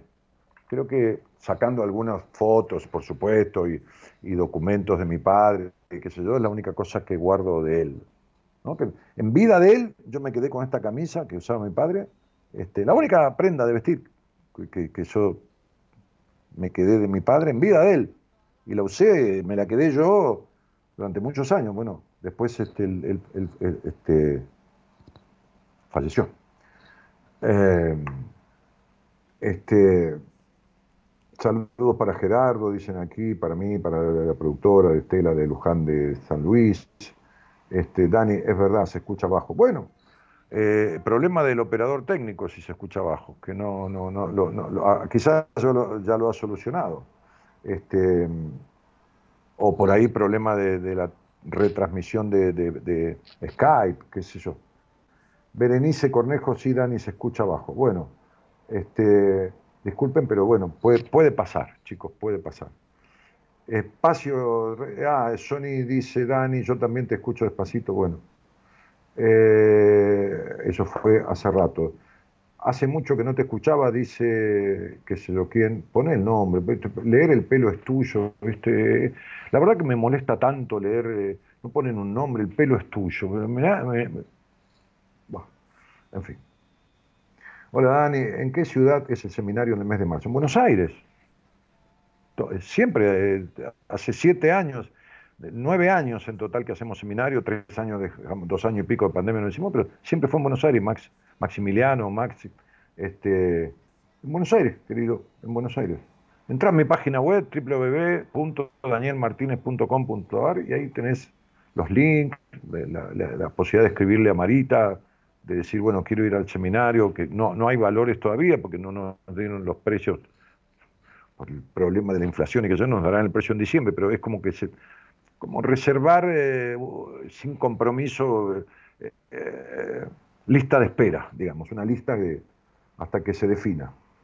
Este, Julio dice, clarísimo, pasé por una situación parecida en mi infancia, adolescencia, a los nueve años todavía dormía en la cama con mi madre y lo fui tratando, este, dice Julio. Bueno, Luciano dice, hoy estás en modo animal, Dani, un placer escucharte siempre. No, para nada, animal. No, bueno, a lo mejor no sé en qué sentido lo dice. Este, Dani, extraordinario, dice Carla Algañarás. ¿Cómo llegaste a la raíz y qué razón tenés de los psicólogos? Sí, no de todos, del 90% nada más, 90, 93, 92. Fernando Cabrera dice, sí, un crack. Dani, este, me encanta, Dani, te queda preciosa la camisa, dice Ángela. ahora se escucha bien. Bueno, se ve que lo, fue arreglando Gerardo a veces, o se fue arreglando solo, porque a veces no es problema de, nosotros, sino que es problema de, de, por ahí de Skype, de, los mecanismos por los cuales conectamos y reconectamos y, y todo este quilombo. Bueno, chicos, este programa, una charla fuerte, ¿eh? una charla fuerte. Bueno, eh, de una manera o de otra, la cabeza de un niño, justo hablé de la dependencia emocional, justo hablé de, esta cosa de los vínculos, de las relaciones, es tremendo, ¿no? Lo, que los padres hacen con los hijos en algunos casos es tremendo, es tremendo. Porque a veces, lógicamente, es inconsciente, eh, con el mejor de los deseos, pero cuando es consciente el daño, cuando lo hacen y le están haciendo un daño y lo siguen haciendo, es terrible, es terrible, es, es perverso de toda perversión, es este, este, no sigo porque me pongo, me, violento. Este, les agradezco mucho. Está el señor Gerardo Subirana en la operación técnica y en la musicalización y arreglando los volúmenes.